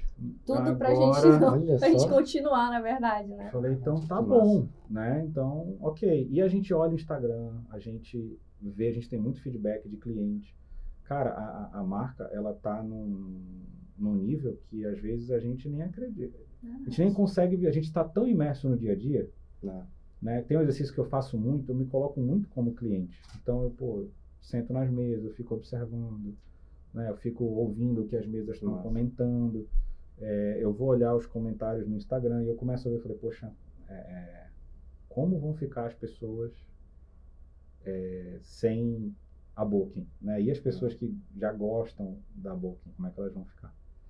E foi louco, porque depois que a gente, né, depois que reabriu, que a gente deu uma respirada, a gente recebe a ligação do pessoal da, da Cristal, né? Pra gente negociar o- a cafeteria. Falei, caramba, a gente saiu de um nível de quase retrair para uma unidade, de vir para uma terceira unidade. Nossa. Só que agora os desafios não param. Porque São a gente tem maiores, uma né? cozinha, né? Hoje são 36 pessoas, então são 36 famílias que estão é, ali com a gente. A gente tem quatro organismos, né? Cozinha, Boca em Parque 10, Boca em Amazonas e Boca em Cristal Manauara. Vocês têm uma cozinha que. Que a gente Fornece que forne- Ah, que legal. fornece. a produção Legal. da coxinha é própria. Nossa, que massa. A carne que você vai comer na A crepioca. carne Nossa, desfiada, O frango que tá na coxinha. Caraca, É que tudo massa. a É. nossa cozinha que prepara. Inclusive, um beijo, meninos e meninas. Principalmente Cássia, né? É, que A Cássia é a uma nossa guerreira, chefe. nossa chefe lá É. que teve bebê recente, mas ela tem que pedir pra ela parar de trabalhar. Mana, vai ficar com É. teu filho. Não, Caraca. para. E ela ainda é empreendedora também, no segundo turno. É, Muito eles têm uma louco. hamburgueria maravilhosa também. A gente é Massa. viciado. Meu filho, o cara é viciado no hambúrguer. Qual que é a hamburgueria? Deles é Burger Burger do Rio. Pô, vou Muito experimentar. gostoso. Cara, uma delícia. Que massa. Muito louco. E São os desafios, são né? desafios, né? Desafios. E é- é- o segredo daí é, é a persistência, né? É. E você focar no que você, no você que realmente quer. Na verdade, assim, é, é aprender a viver no caos. A empreender, empreender é a arte de se fuder todo dia. é, a arte, é, a arte se vê todo Porque dia. é, é, as pessoas elas acham que ah, vou empreender, abrir um negócio e vai estar lindo daqui a seis meses. Nunca vai estar lindo. Nunca O- vai estar lindo. aquilo que você falou. Nunca. Ah, Eric, é, o Brasil ele é um país que. Cara, eu amo o Brasil. Eu fiz algumas pesquisas, poucos países eu visitei fora. E uma coisa é tu visitar um país fora, outra coisa é tu morar lá. Então tem aquele aquele ditado que é como é que é? O Brasil é um é um país ruim, mas é bom de viver, né? E ser Estados Unidos é um bom país, mas não é tão legal de, de, de viver lá. Aqui, é, você é um pouquinho mais responsável, você se destaca. É verdade. Você faz um. entendeu? Você vai para um país de, primeiro- de primeiro mundo, cara, tem muita gente foda.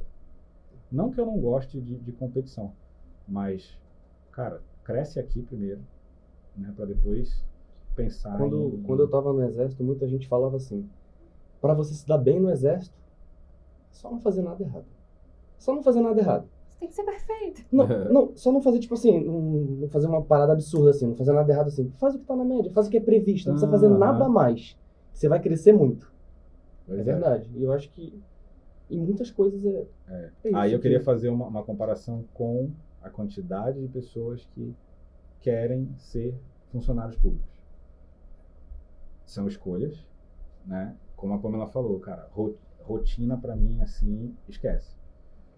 É, Eu vejo que quem segue essa linha é aquela linha de que, assim, cara, eu já estudei, eu já fiz a faculdade, eu já fiz o meu concurso público.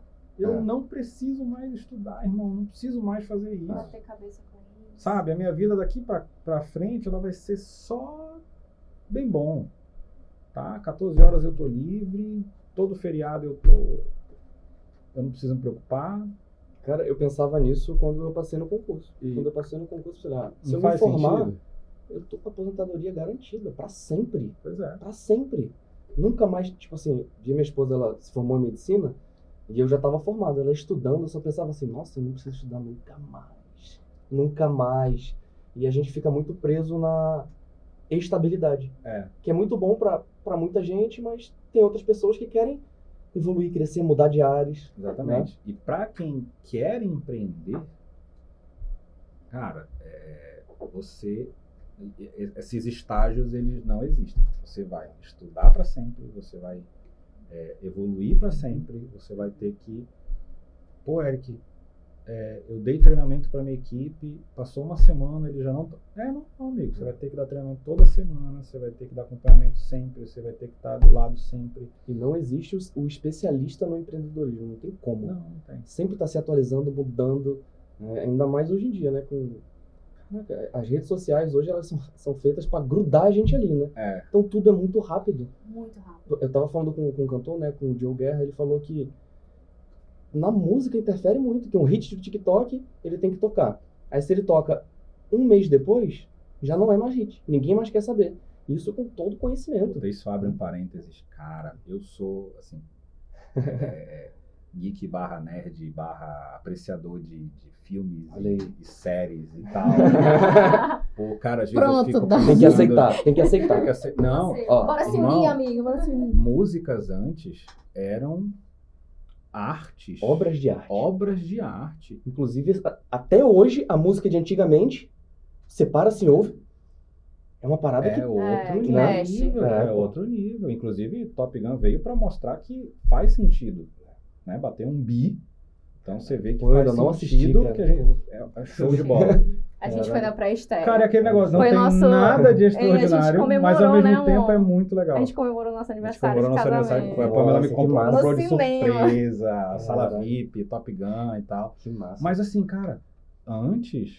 é, é, Vamos lá. Tu assistiu o filme Armagedon? Assisti. Beleza, que música vem na tua cabeça? Ah, eu sei, eu Sei, eu quero, eu quero responder. Pô, é- eu não sei o nome da música, mas vem a música na minha Mas cabeça. canta. Ah, vai, Vem a canta. música? É Doris Smith aquela música? É, Doris Smith. Cara, assim, Marca. marca. Marca, marca. Hoje tá difícil tu ter uma música que marca um filme, tá difícil ter um filme que te marca. A Pamela começou a assistir Stranger Things. Stranger Things. Cara, eu Só pra olhei, entender, né? eu olhei um é a- pouquinho daquela série. Agora, se tu conhecer isso que eu falar, aí, meu amigo, eu vou lhe dar um abraço. Se ele conhecer, eu falei, Pamela, essa série se inspirou em Akira. Aí a Pamela, o que, que é isso? Eu falei, eu vou te mostrar aqui. Akira, é, se tu assistir, quem, bicho, não- pouca gente conhece, porque foi assim, um dos primeiros mangás que fizeram sucesso a nível mundial. Tu conhece Akira? Mais ou menos. Eu já vi, eu já vi vídeo do, do Peter Jordan falando sobre. Eu acho a história massa. É. Massa. Não, é- massa. é- Tipo, Não, os Atemporal, autores assim. do, do Stranger... eu fui pesquisar, os autores basearam? confessaram que É. uma Se das inspiraram. se inspiraram em Akira. sério? É. Nossa. E, e, e Akira, assim, é década de 80, tá? E só pra você ter ideia, o conceito cyberpunk vem de Akira. Nossa, sério?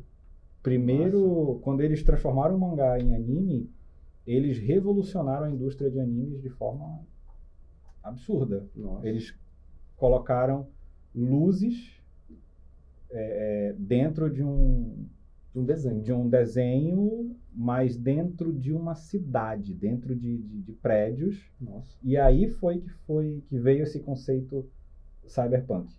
que massa. Vale muito a pena. É, hoje tem um filme no Netflix que é bem resumido. Então, é, eu vejo assim, cara, tá cada vez menos as pessoas criando algo do zero. Quando será que a gente vai ver um, um Senhor dos Anéis construído do zero? Né? Vamos pegar um Harry Potter, vai, pô, um Harry Potter construído do A zero. gente vê que quando a parada é construída do zero e massa, perdura pra sempre, né? Parece que antes, a- assim, pô, eu gosto disso, então eu vou criar e dar o meu melhor nisso. Hoje tá tudo em base de algoritmo. Não, eu vou criar o que o público quer. Aí aquele fanservice, E o aí que o cê- público quer e o que tem que vender. o que E eu vou te vender. falar, e para os negócios isso é importante. Para É. construção de cardápio, você tem que pensar nisso, porque tu vai receber feedback, e feedback, meu amigo, é ouro para quem empreende com alimentação, com qualquer outra coisa. Feedback, quem é que tu, tu já viu alguém mudar, crescer sem ter o feedback? Não tem como. Você vai criar uma bebida melhor, uma comida melhor com feedback negativo. Pode ter certeza disso. É verdade. Não, É. mas assim, tem, tem produto que. O que eu tô dizendo é, também é que assim, eu tenho que olhar um produto e falar, porra, eu criei esse produto e eu acredito que esse produto vai vingar. Eu não ouvi ninguém. Mas o que eu quero te É dizer algo também. que eu acumulei Eu na- quero nas te minhas dizer experiências também. de vida e eu quero te proporcionar.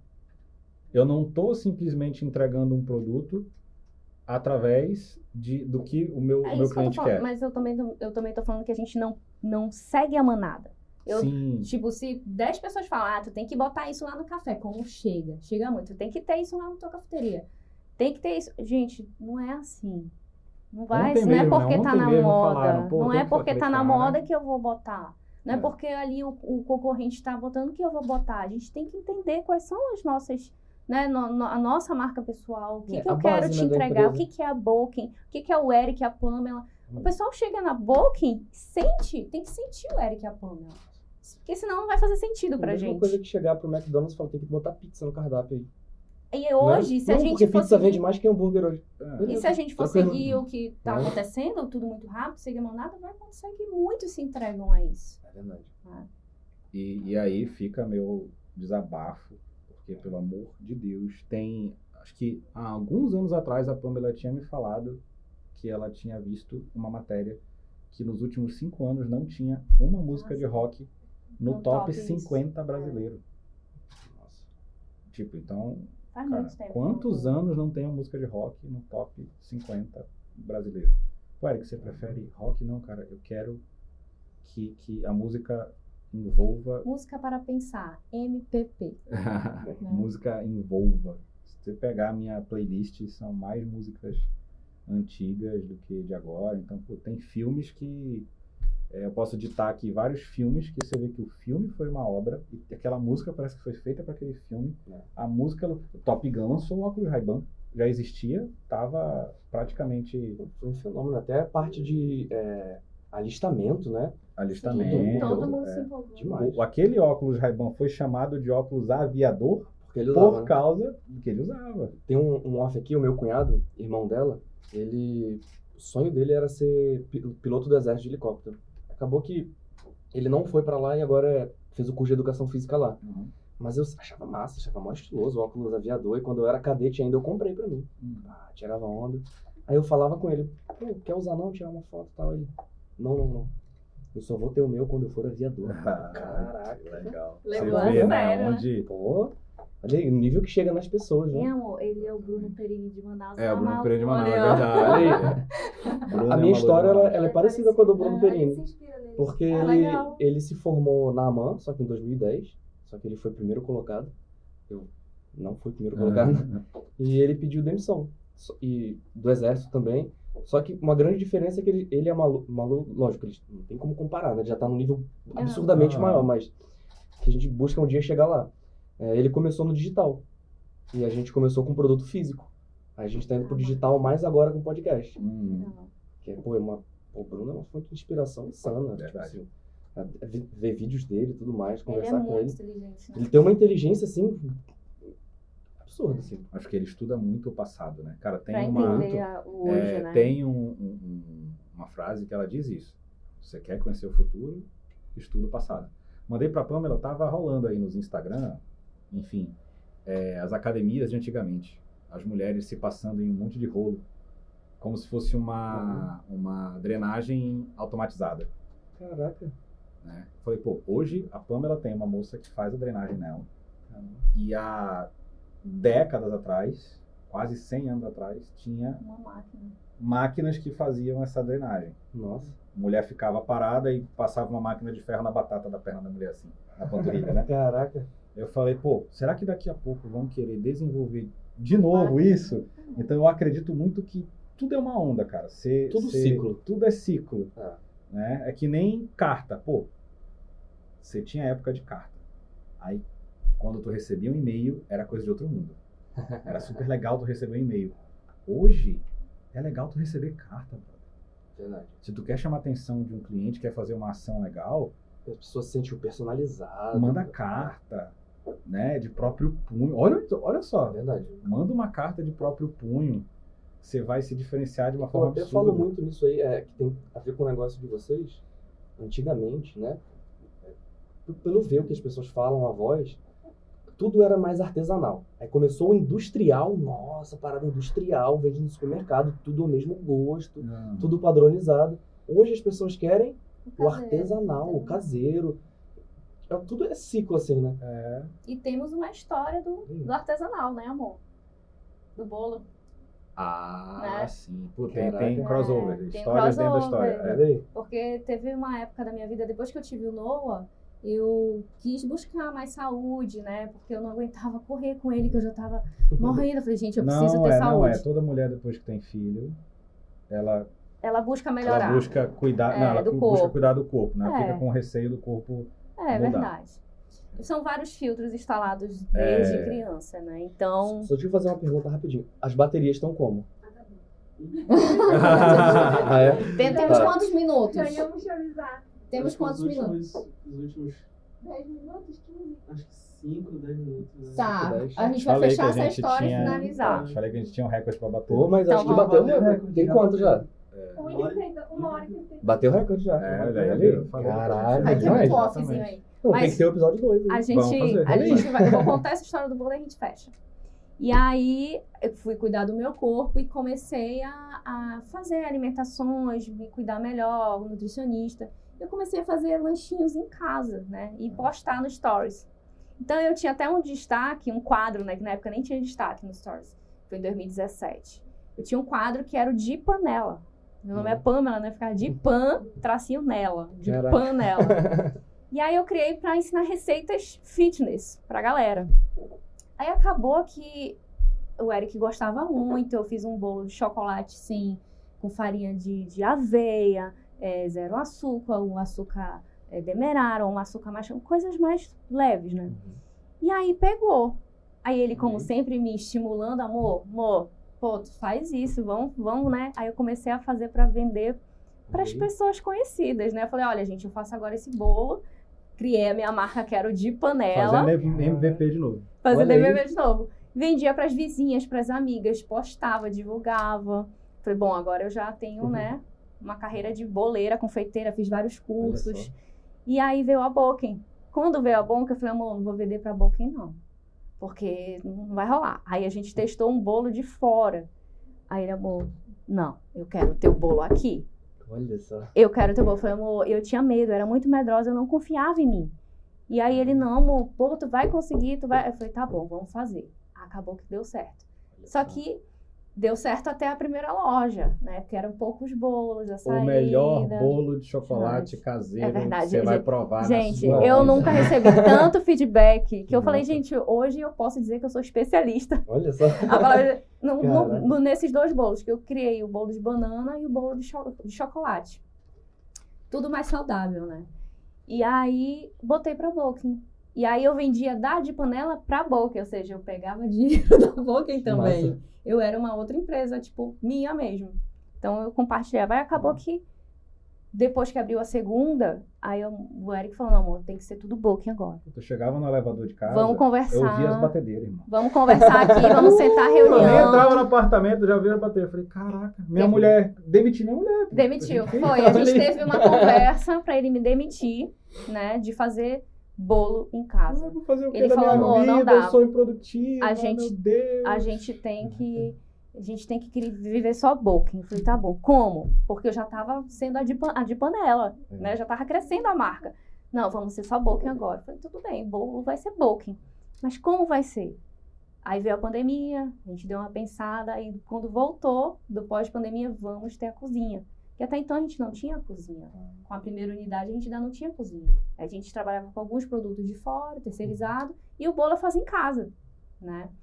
Com a Amazonas Shopping, cara, era 20 bolos na semana. Eu fui em Hum. casa e Subiu o muito a menino, escala. e o menino, mamãe, eu quero brincar, mamãe, eu quero ir no banheiro. Eu falei, menina, eu tô batendo bolo, não tem como ir no banheiro. Aí eu falei, não, isso aqui não tá saudável. Aí foi quando a gente tomou a decisão. Aí com a cozinha, passei pra Cássia, essa aqui é minha receita, Cássia, vamos fazer, vamos. E aí ela criou. Aí nas duas primeiras semanas, feedback ok. Aí ainda, mas tem uns clientes que, por exemplo, a tia dele vai lá pra comer o bolo de banana. Ela fala, não foi tu que fez hoje, hein? Aí eu falei, Nossa. pode. Eu, mas por que quando tu faz? Eu sei quando tu faz. Eu falei, tá, calma. E hoje a gente tem uma equipe. Hoje eu não tô mais lá na, na cozinha, né? Não preciso porque a equipe é maravilhosa. E a gente, eles até criaram outros bolos para fazer que a gente dá, Baseados no original. a gente dá muita liberdade É. para nossa equipe, para elas chegarem e falarem, olha, dá certo isso, dá certo. Não, Vamos... Ser líder não é tomar a melhor decisão. Ser líder é você Isso. escolher qual é a melhor decisão, mesmo É. que ela não tenha vindo através de você. Pô, isso aí. Caraca, E a demais. nossa equipe tem muito disso. Tem aquela coisa do cardápio que antes a gente no cardápio era o nome, né? A gente homenageava as pessoas, né? Cliente e tudo mais. Legal. Hoje não dá mais porque a gente teve que dar uma enxugada, né? Fazer umas coisas mais simples.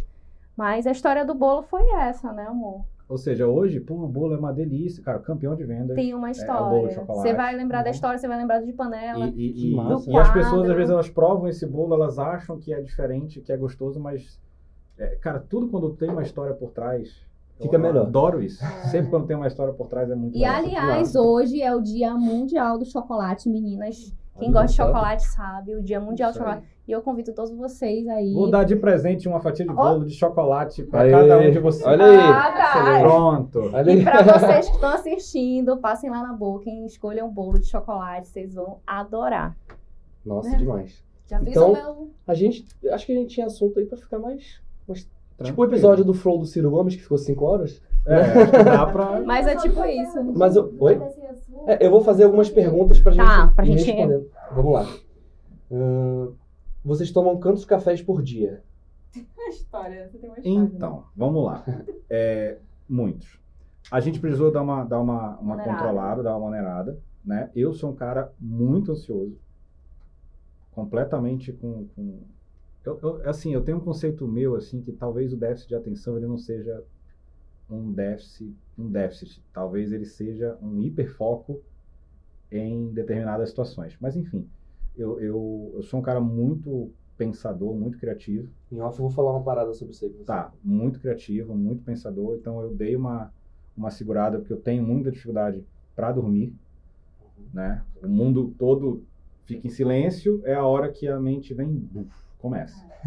Fazer barulho. Ele começa a não, fazer ele não barulho. tava mais. Ele, tipo, trabalhava mais de madrugada É. do que durante o dia. E aí de novo, cara, me revoltei e falei não, pô, eu tenho que dormir bem. Esse negócio de ah, tu é mais ativo de madrugada, falei, não, mas eu quero ser mais ativo durante o dia. Eu vou me esforçar para ser mais ativo durante o dia. E tem dado certo.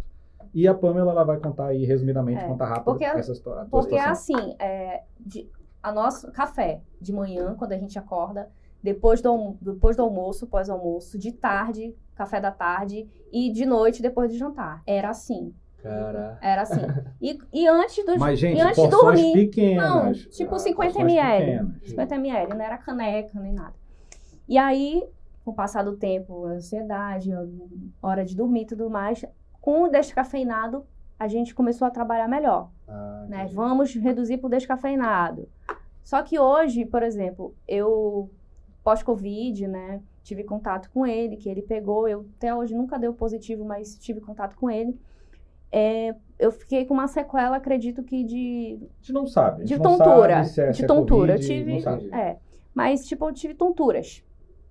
E aí o médico falou, olha, você tem que reduzir cafeína e doces. Eu falei, acabou, estou falida. Acabou. Falou que tem que Acabou, zerar por um tempo. Nossa. E aí eu parei, né? Aí eu fiquei com medo, porque era um gatilho pra eu ficar tonta, a cafeína. Caramba. E aí eu comecei a tomar mais o descafeinado, que eu senti que, olha, uma vez no dia um descafeinado, ok, porque pra eu acordar eu tenho que tomar. A gente, né? Hum. Ele toma mais com leite, eu tomo mais puro. Não, a Daphne, às vezes, de manhã cedo, à tarde, quando ela acorda à tarde, fala, amor, o que aconteceu? Você tá mal-humorada? Eu É, faço as cara. contas na, na minha cabeça, nem TPM tá. Como assim? É. Ela, amor, eu não tomei café hoje. Ah, Aí, impressionante, falando sobre isso, a Me dá dor cafeína. de cabeça. A Se eu não cafe- tomar. É, e eu vou, eu, vou, eu vou falar um pouco disso. A cafeína é assim.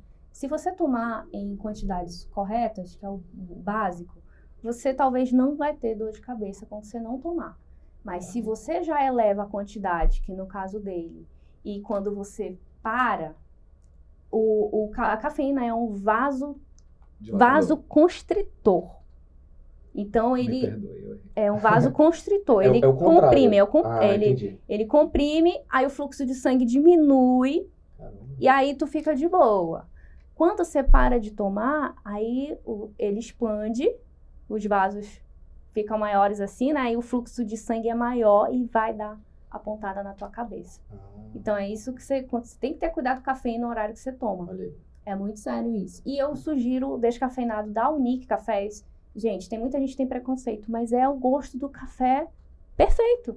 Como eu falei pra vocês, não tem, Não, não, tem, produto químico. produto químico. Os outros, né, do mercado, tu sente aquele gosto estranho de química, né? Não saber o que é, Solvente. mas tem uma diferença, Tem, né? tem. Então eu me dou muito bem. para as minhas amigas que têm problema com, com depressão, com algum tipo descafeinado, elas sempre me, me questionam. E é isso. Próxima. É, Qual o melhor tipo de café? Se vocês puderem falar um, assim. O Vocês tipo. acham? Cara, tem- porque assim, tem uma variedade muito grande. O que eu posso falar é da qualificação. Então, existe uma qualificação de 0 a 100, que acima de 80 pontos ele é classificado como café especial. Ah, Ele é acima do gourmet. Ele é um café especial. Então, se você puder. Pô, Eric, como eu sei que é um café especial é, que eu estou consumindo? Primeiro, os da Booking, tá? olha aí. Segundo, tem algumas características de embalagem, tá? É uma embalagem que tem uma válvula. Você vai identificar uma válvula. Não é todos. Alguns gourmets têm a válvula também. Aquela válvula é para sair o, O o gás. oxigênio. É para sair o oxigênio mesmo, né? Que gera dentro Ele da. para não da- entrar oxigênio e, e É para não manter oxidar o o, café dentro. Do, do, do- Mas os gases que o próprio grão vai produzindo, a válvula deixa Vai sair, saindo. mas não entra para não oxidar o, o grão. Então você tem algumas. é, é, alguns detalhes na embalagem. O selo tem que ter um selo. Ah, entendi. O selo é, de, de café especial é um selo que você vai ver BSCA escrito. Entendi. E o selo da BIC, que é a Associação Brasileira de Cafés, né? Que são os cafés já gourmet. O gourmet você consegue tomar bem também. Ah, Que legal. ele já é mais é, pontuado, né? Show de bola. Vamos lá. Hum. Eu, tinha uma de, de shopping, vocês já falaram bastante. É, dizem que tem dois tipos de pessoas, os que adoçam e os que tomam café puro. Qual que vocês preferem? Então, o café especial, o que, que acontece? Quando o café não é especial, ele é um café de, de linha de, de produção de commodity, você, pre- o, o, o, o cafeicultor ali, o produtor, torrefador no caso, ele precisa é, economizar o máximo que ele puder no custo do produto dele. Ele não está errado, são mercados que estão ali para né, pra você atingir. É, só que acaba que ele, a torra desse café é um pouco mais escura, um pouco mais forte Ah, justamente para ele deixar mais padronizado, Padronizado. né? Isso faz o café ficar mais amargo. Quando tu vem para um café especial, onde na maioria das vezes do café especial a torra é mais clara, você vai ver o grão do café mais marrom, Achocolatado. mais achocolatado, o próprio café vai estar mais achocolatado na xícara, você consegue consumir esse café sem açúcar.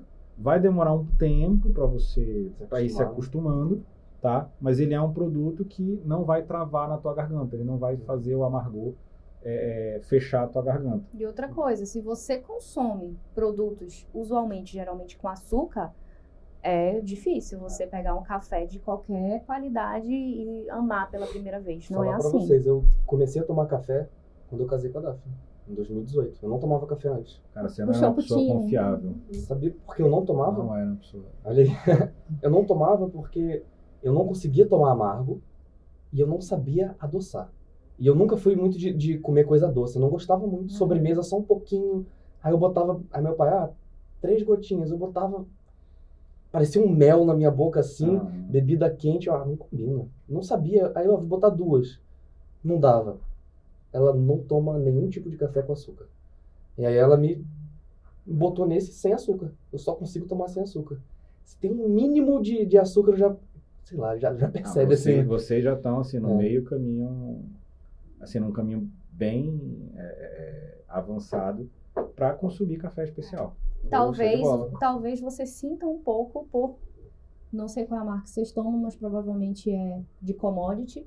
E tomam sem açúcar, você já tem o padrão forte de café. Que é o padrão mais que a gente chama de queimado. Quando você for pro especial, tu vai achar que é fraco. Na tua mente, tu vai achar que é fraco. Mas não é que é fraco. É porque a torra, como ele explicou, né? É mais suave. Mas sabia que eu, eu sempre, quando eu faço café, pelo menos coado, assim tal, eu sempre deixo ele um pouquinho mais fraco, porque eu sinto isso aí que você falou, a mesma Sim. coisa. É. Uma coisa legal, a gente hoje fica muito mais na Nespresso, né, que a gente falou. Aí tem lá, sabor disso, daquilo. Uhum. No início eu não sentia nada, pra mim era a mesma coisa. Só sentia, tipo assim, aquele intensidade forte, 12 mais fra- só. Aham. E com o Hoje tempo, pô, Já sabe totalmente. os sabores. Você é mais isso frutado, acontece. você é mais isso, você é mais aquilo. É, é É. E, pô, é é uma coisa viciante. É, na experiência que a gente vai fazer, É é, isso. A gente vai provar um frutado, aí a gente vai provar um cereja descascado, que ele foi pro terreiro de secagem sem o, a carninha, Não. então ele, ele valoriza mais o, o- sabor do próprio grão. né? Esse primeiro que é frutado, ele absorve o açúcar do, do grão, do, do fruto. Caramba. Em terceiro, a gente vai provar o do jacu. E por último, a gente vai provar o tradicional. Nossa. Vamos ver, a Vai hora da tomar- verdade. Vai tomar o tradicional pra nunca mais querer tomar. É, você Tipo você isso. vai balizar, é, vai, vai fechar ali, então é bem legal. Hum, tem mais. Mais duas aqui, mas eu vou deixar pra uma segunda vez aí, que, pô, assunto não faltou, né? Tem muita coisa. E eu vou fechar então agora com essa. Um conselho pra quem tá assistindo e quer empreender no ramo de. Na verdade, vocês já falaram vários, né? Aquela não empresa. É, aí. É, e pra quem quer empreender nesse ramo de, de cafeterias. Cara, assim, é, é entender os conceitos. Primeiro, assim, os conceitos de cafeteria. Tá? Quando você fala cafeteria mesmo, é o quê? É o formato Starbucks. Então você não tem garçom. é, são poucas pessoas na bancada. Poucas pessoas na bancada. Você tem uma, uma operação. Cafeteria é conhecido como uma operação mais de faturamento menor, mas com uma margem mais interessante. Então ela pode ser um, um negócio mais seguro, tá? Só que em Manaus, País, mano. o país Manaus é totalmente diferente, tá? É, as pessoas que podem ter talvez um poder aquisitivo de consumir um, um- um café especial ou um café um pouco mais gourmetizado, vamos dizer assim, ela não está caminhando na rua, tá? A gente já tem algo surpreendente aqui que a gente está numa região quente, mas consome muito bebida quente, muito café quente. Se tu for puxar o ranking da Booking, café quente é muito acima dos gelados, tá? E é, é entender esse formato, porque a Booking hoje ela é refém de um formato que é, não dá mais para desfazer. Nós somos uma cafeteria com custo de restaurante. A gente tem garçom, a gente cobra os 10%, a gente repassa isso para o colaborador. Né? A nossa folha é alta, tem 14 pessoas aqui na do Manauara e tem Caramba. 12 na do Amazonas Shopping. Então, Ou seja, a pessoa não vai tomar café, ela vai tomar café, comer alguma coisa, exatamente. comer um bolo depois. É, então, é, é entender isso. Né? Aqui em Manaus, a- É cultural também, né? É. É, O povo quer isso. O povo quer que. Porque falavam muito pra mim, pô, Eric, tem um monte de barraquinha na rua que tá lotado de café, e aí tu não quer abrir, porque a cafeteria do Parque 10 não abre de manhã. A única booking que abre de manhã, 8 horas, é a daqui. Por que tem fluxo? Entendi. Por que tem fluxo? Porque aquilo que você falou, pô, Eric, cafeteria em shopping. O melhor lugar pra você abrir uma cafeteria é em shopping. Só que é ruim você conseguir espaço. É. Né? Porque já estão, muitos já estão preenchidos. Inclusive, muito obrigado por abrirem cedo, porque a gente normalmente chega no shopping antes das 10, tá tudo Tudo fechado. E aí a gente tá no shopping, para no shopping, o que, que a gente faz? A gente sai, Ele tá fechado o portão, você tem que tá sair fechado o portão, né? a gente É. sai, aí entra no galeria, é, na galeria cristal e fica lá tomando café e comendo. É. É o que a gente sempre faz. Só que aí que tá. Você tá no shopping. Não é o nosso caso da rua, né? É. Lá no nosso da rua, que foi a, a- a nossa matriz, as pessoas passam pela frente de manhã de carro para ir pro seu trabalho. Entendi. Dificilmente o Manauara vai. Ele vai tomar café em casa. É. Ele não vai parar lá no Parque 10, na rua, para tomar café da manhã e para depois seguir pro trabalho. É muito difícil esse comportamento Quem aqui, tem poder né? aquisitivo pra tomar café de manhã na Booking, toma café em casa. Uhum, entendi. Entendeu? Pô, leitura legal. E sim. isso tudo a gente tem que estudar. Em São Paulo, em, em outras megalópolis, O cara não o cara tá- que tem poder aquisitivo, ele mora longe da casa dele. É. Então ele tem poder aquisitivo para poder tomar café duas, três vezes por dia é, na rua. Um clima diferente. Que a gente vê muito até no- nos Estados Unidos, né? O pessoal, igual esses copinhos aqui, É, indo pro trabalho, sempre Uhum. para e leva um café. exatamente. Mas aí também, cara, a gente estudou muito a, a Starbucks. Uhum. É, cara, eu fico mega chateado com um cara que é- vem dar exemplo da. de- o cara é consultor, sei lá, ele, quer, ele é empreendedor, ele quer dar o exemplo e bota Starbucks pra dar o exemplo, sabe? Uhum. Eu, Caraca, bicho, mas eu não tenho como usar Starbucks de exemplo. Eles pegaram uma época completamente diferente. Hoje eles já existem, É. né? Então, assim, é difícil. Aqui você não tem cultura do to go. É muito difícil. Ah, Eric, essa cultura pode ser criada? Pode. Mas leva tempo e dinheiro. Com certeza. Então, é isso que eu posso falar. Cara, quer empreender com cafeteria? Estuda é, a fundo e entende que Manaus é outro país. E, e estudar comportamento, principalmente, né? Não é o que você quer abrir, é o que você vai gerar para as pessoas ali. Não, pode até ser o que você quer abrir. Só que você Uhum. vai ter que investir tempo e dinheiro para construir cultura. Com certeza. Que é aquele marketing de conteúdo, né? Quando a gente pega uma inovação ou uma coisa que não funciona em outro local, mas. Quer dizer, funciona em outro local e aqui ainda não, a gente ainda tem que gastar tempo e dinheiro, como você falou, para ensinar as pessoas, aí depois sim se automatizar, né? Isso mesmo. Esse é o grande desafio da inovação sempre, né? Exatamente. Pessoal, incrível aí. Nosso primeiro. Ainda vai dar mais para outros, né? Pô, com certeza. Porque. A gente nem falou de relacionamento. É, e- 10 anos das junto. Como é que empreende junto? Então, e tem essa pergunta aqui, mas a gente tem que fazer uma parte 2, com certeza. Com certeza. Tá, tá Com combinado. certeza. Nem falamos aí de Rick Morty, metaverso. Exatamente. É, e ainda tem nossas conversas geeks. Pô, a gente já tem que combinar aí. Já tô. Direto eu fico vendo quando vai lançar a sexta temporada e a gente tem que combinar de assistir aí. Tá certo. Beleza. Caraca, é demais. Agradecer vocês. Obrigada. Obrigado, Pamela. Obrigado, irmão. Obrigado, Eric. Foi muito Vamos legal. com certeza marcar, vou cobrar aí essa. Não, já imersão lá. daqui, daqui, assim, a gente aí. só vai sair daqui com a data marcada da, Fechou. Da experiência. Fechou, pessoal. Muito obrigado. Obrigada, gente. Valeu, galera. Essa aqui tá. Um tá to- As três estão funcionando, né? Uhum. É pra, pra qual? Pra ir pra essa? Pode ser todo mundo aqui. Tá, então. Valeu, Obrigada, pessoal. Fechou? Agora eu vou pra, pra essa aqui pra. Show.